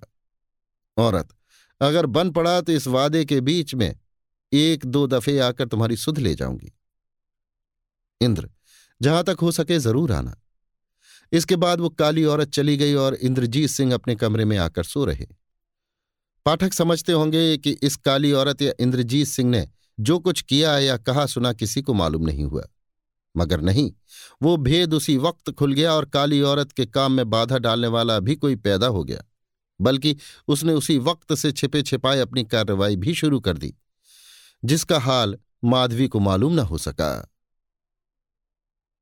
अभी आप सुन रहे थे देवकीनंदन खत्री के लिखे उपन्यास चंद्रकांता संतति के पहले भाग का चौदहवां बयान, मेरी यानी समीर गोस्वामी की आवाज़ में। लीजिए सुनिए, देवकीनंदन खत्री के लिखे उपन्यास, चंद्रकांता संतति के पहले भाग का पंद्रहवां बयान, मेरी यानी समीर गोस्वामी की आवाज़ में। अब इस जगह थोड़ा सा हाल इस राज्य का और साथ ही इस माधवी का भी लिख देना ज़रूरी है। किशोरी की माँ अर्थात शिवदत्त की रानी दो बहनें थीं। एक जिसका नाम कलावती था, शिवदत्त के साथ ब्याही थी और दूसरी मायावती गया के राजा चंद्रदत्त से ब्याही थी। इसी मायावती की लड़की ये माधवी थी, जिसका हाल हम ऊपर लिखाए हैं। माधवी को दो वर्ष की छोड़कर उसकी माँ मर गई थी। मगर माधवी का बाप चंद्रदत्त होशियार होने पर माधवी को गद्दी देकर मरा था। अब आप समझ गए होंगे कि माधवी और किशोरी दोनों आपस में मौसेरी बहनें थीं। माधवी का बाप चंद्रदत्त बहुत ही शौकीन और अयाश आदमी था। अपनी रानी को जान से ज़्यादा मानता था। खास राजधानी गयाजी छोड़कर प्रायः राजगृह में रहा करता था, जो गया से दो मंजिल पर एक बड़ा भारी मशहूर तीर्थ है। ये दिलचस्प और खुशनुमा पहाड़ी, उसे कुछ ऐसी भाई कि साल में दस महीने इसी जगह रहा करता। एक आलीशान मकान भी बनवा लिया। ये खुशनुमा और दिलचस्प ज़मीन, जिसमें कुमार इंद्रजीत सिंह बेबस पड़े हैं, कुदरती तौर पर पहले ही की बनी हुई थी। मगर इसमें आने जाने का रास्ता और ये मकान चंद्रदत्त ही ने बनवाया था। माधवी के माँ बाप दोनों ही शौकीन थे। माधवी को अच्छी शिक्षा देने का उन लोगों को जरा भी ध्यान न था। वो रात दिन लाड़ प्यार में ही पला करती थी। और एक खूबसूरत और चंचल दाई की गोद में रहकर अच्छी बातों के बदले हाव भाव ही सीखने में खुश रहती थी। इसी सबब से इसका मिजाज लड़कपन ही से खराब हो रहा था। बच्चों की तालीम पर यदि उनके माँ बाप ध्यान न दे सकें तो मुनासिब है कि उन्हें किसी ज़्यादा उम्र वाली और नेक चलनदाई की गोद में दे दें। मगर माधवी के माँ बाप को इसका कुछ भी ख्याल ना था और आखिर इसका नतीजा बहुत ही बुरा निकला। माधवी के समय में इस राज्य में तीन आदमी मुखिया थे। बल्कि यूँ कहना चाहिए कि इस राज्य का आनंद ये ही तीनों ले रहे थे और तीनों दोस्त एक दिल हो रहे थे। इनमें से एक तो दीवान अग्निदत्त था, दूसरा कुबेर सिंह सेनापति और तीसरा धर्म सिंह, जो शहर की कोतवाली करता था। अब हम अपने किस्से की तरफ़ झुकते हैं और उस तालाब पर पहुँचते हैं जिसमें एक नौजवान औरत को पकड़ने के लिए योगनी और वंचरी कूदी थी। आज इस तालाब पर हम अपने कई अयारों को देखते हैं, जो आपस में बातचीत और सलाह करके कोई भारी आफत मचाने की तरकीब जमा रहे हैं। पंडित बद्रीनाथ, भैरू सिंह और तारा सिंह तालाब के ऊपर पत्थर के चबूतरी पर बैठे एवं बातचीत कर रहे हैं। भैरों, कुमार को वहाँ से निकाल ले आना तो कोई बड़ी बात नहीं है। तारा, मगर उन्हें भी तो कुछ सजा देनी चाहिए जिनकी बदौलत कुमार इतने दिनों से तकलीफ़ उठा रहे हैं। भैरों, ज़रूर, बिना सजा दिए जी कब मानेगा? बद्री, जहाँ तक हम समझते हैं कल वाली राय बहुत अच्छी है। भैरव, उससे बढ़कर कोई राय नहीं हो सकती। ये लोग भी क्या कहेंगे कि किसी से काम पड़ा था। बद्री, यहाँ तो बस ललिता और तिलोत्तमा ही शैतानी की जड़ हैं। सुनते हैं उनकी अयारी भी बहुत बढ़ी चढ़ी है। तारा, पहले उन्हीं दोनों की खबर ली जाएगी? भैरव, नहीं नहीं, इसकी कोई ज़रूरत नहीं। उन्हें गिरफ़्तार किए बिना ही हमारा काम चल जाएगा। व्यर्थ कई दिन बर्बाद करने का मौका नहीं है। तारा हाँ ये ठीक है। हमें उनकी इतनी ज़रूरत भी नहीं है। और क्या ठिकाना जब तक हम लोग अपना काम करें, तब तक वे चाची के फंदे में आप फंसे भैरव, बेशक ऐसा ही होगा। क्योंकि उन्होंने कहा भी था कि तुम लोग इस काम को करो, तब तक बन पड़ेगा तो मैं ललिता और तिलोत्तमा को भी फांस लूँगी।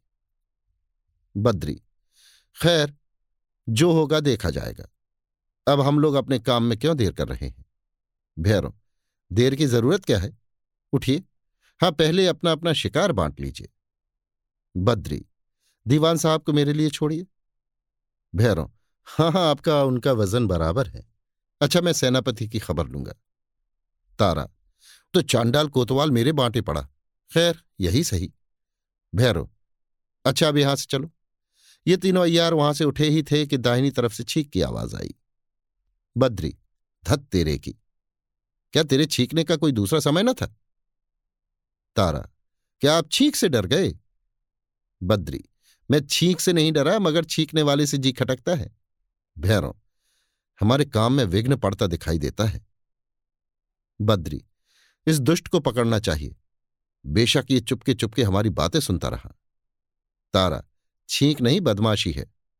बद्रीनाथ ने इधर उधर बहुत ढूंढा, मगर छींकने वाले का पता न लगा।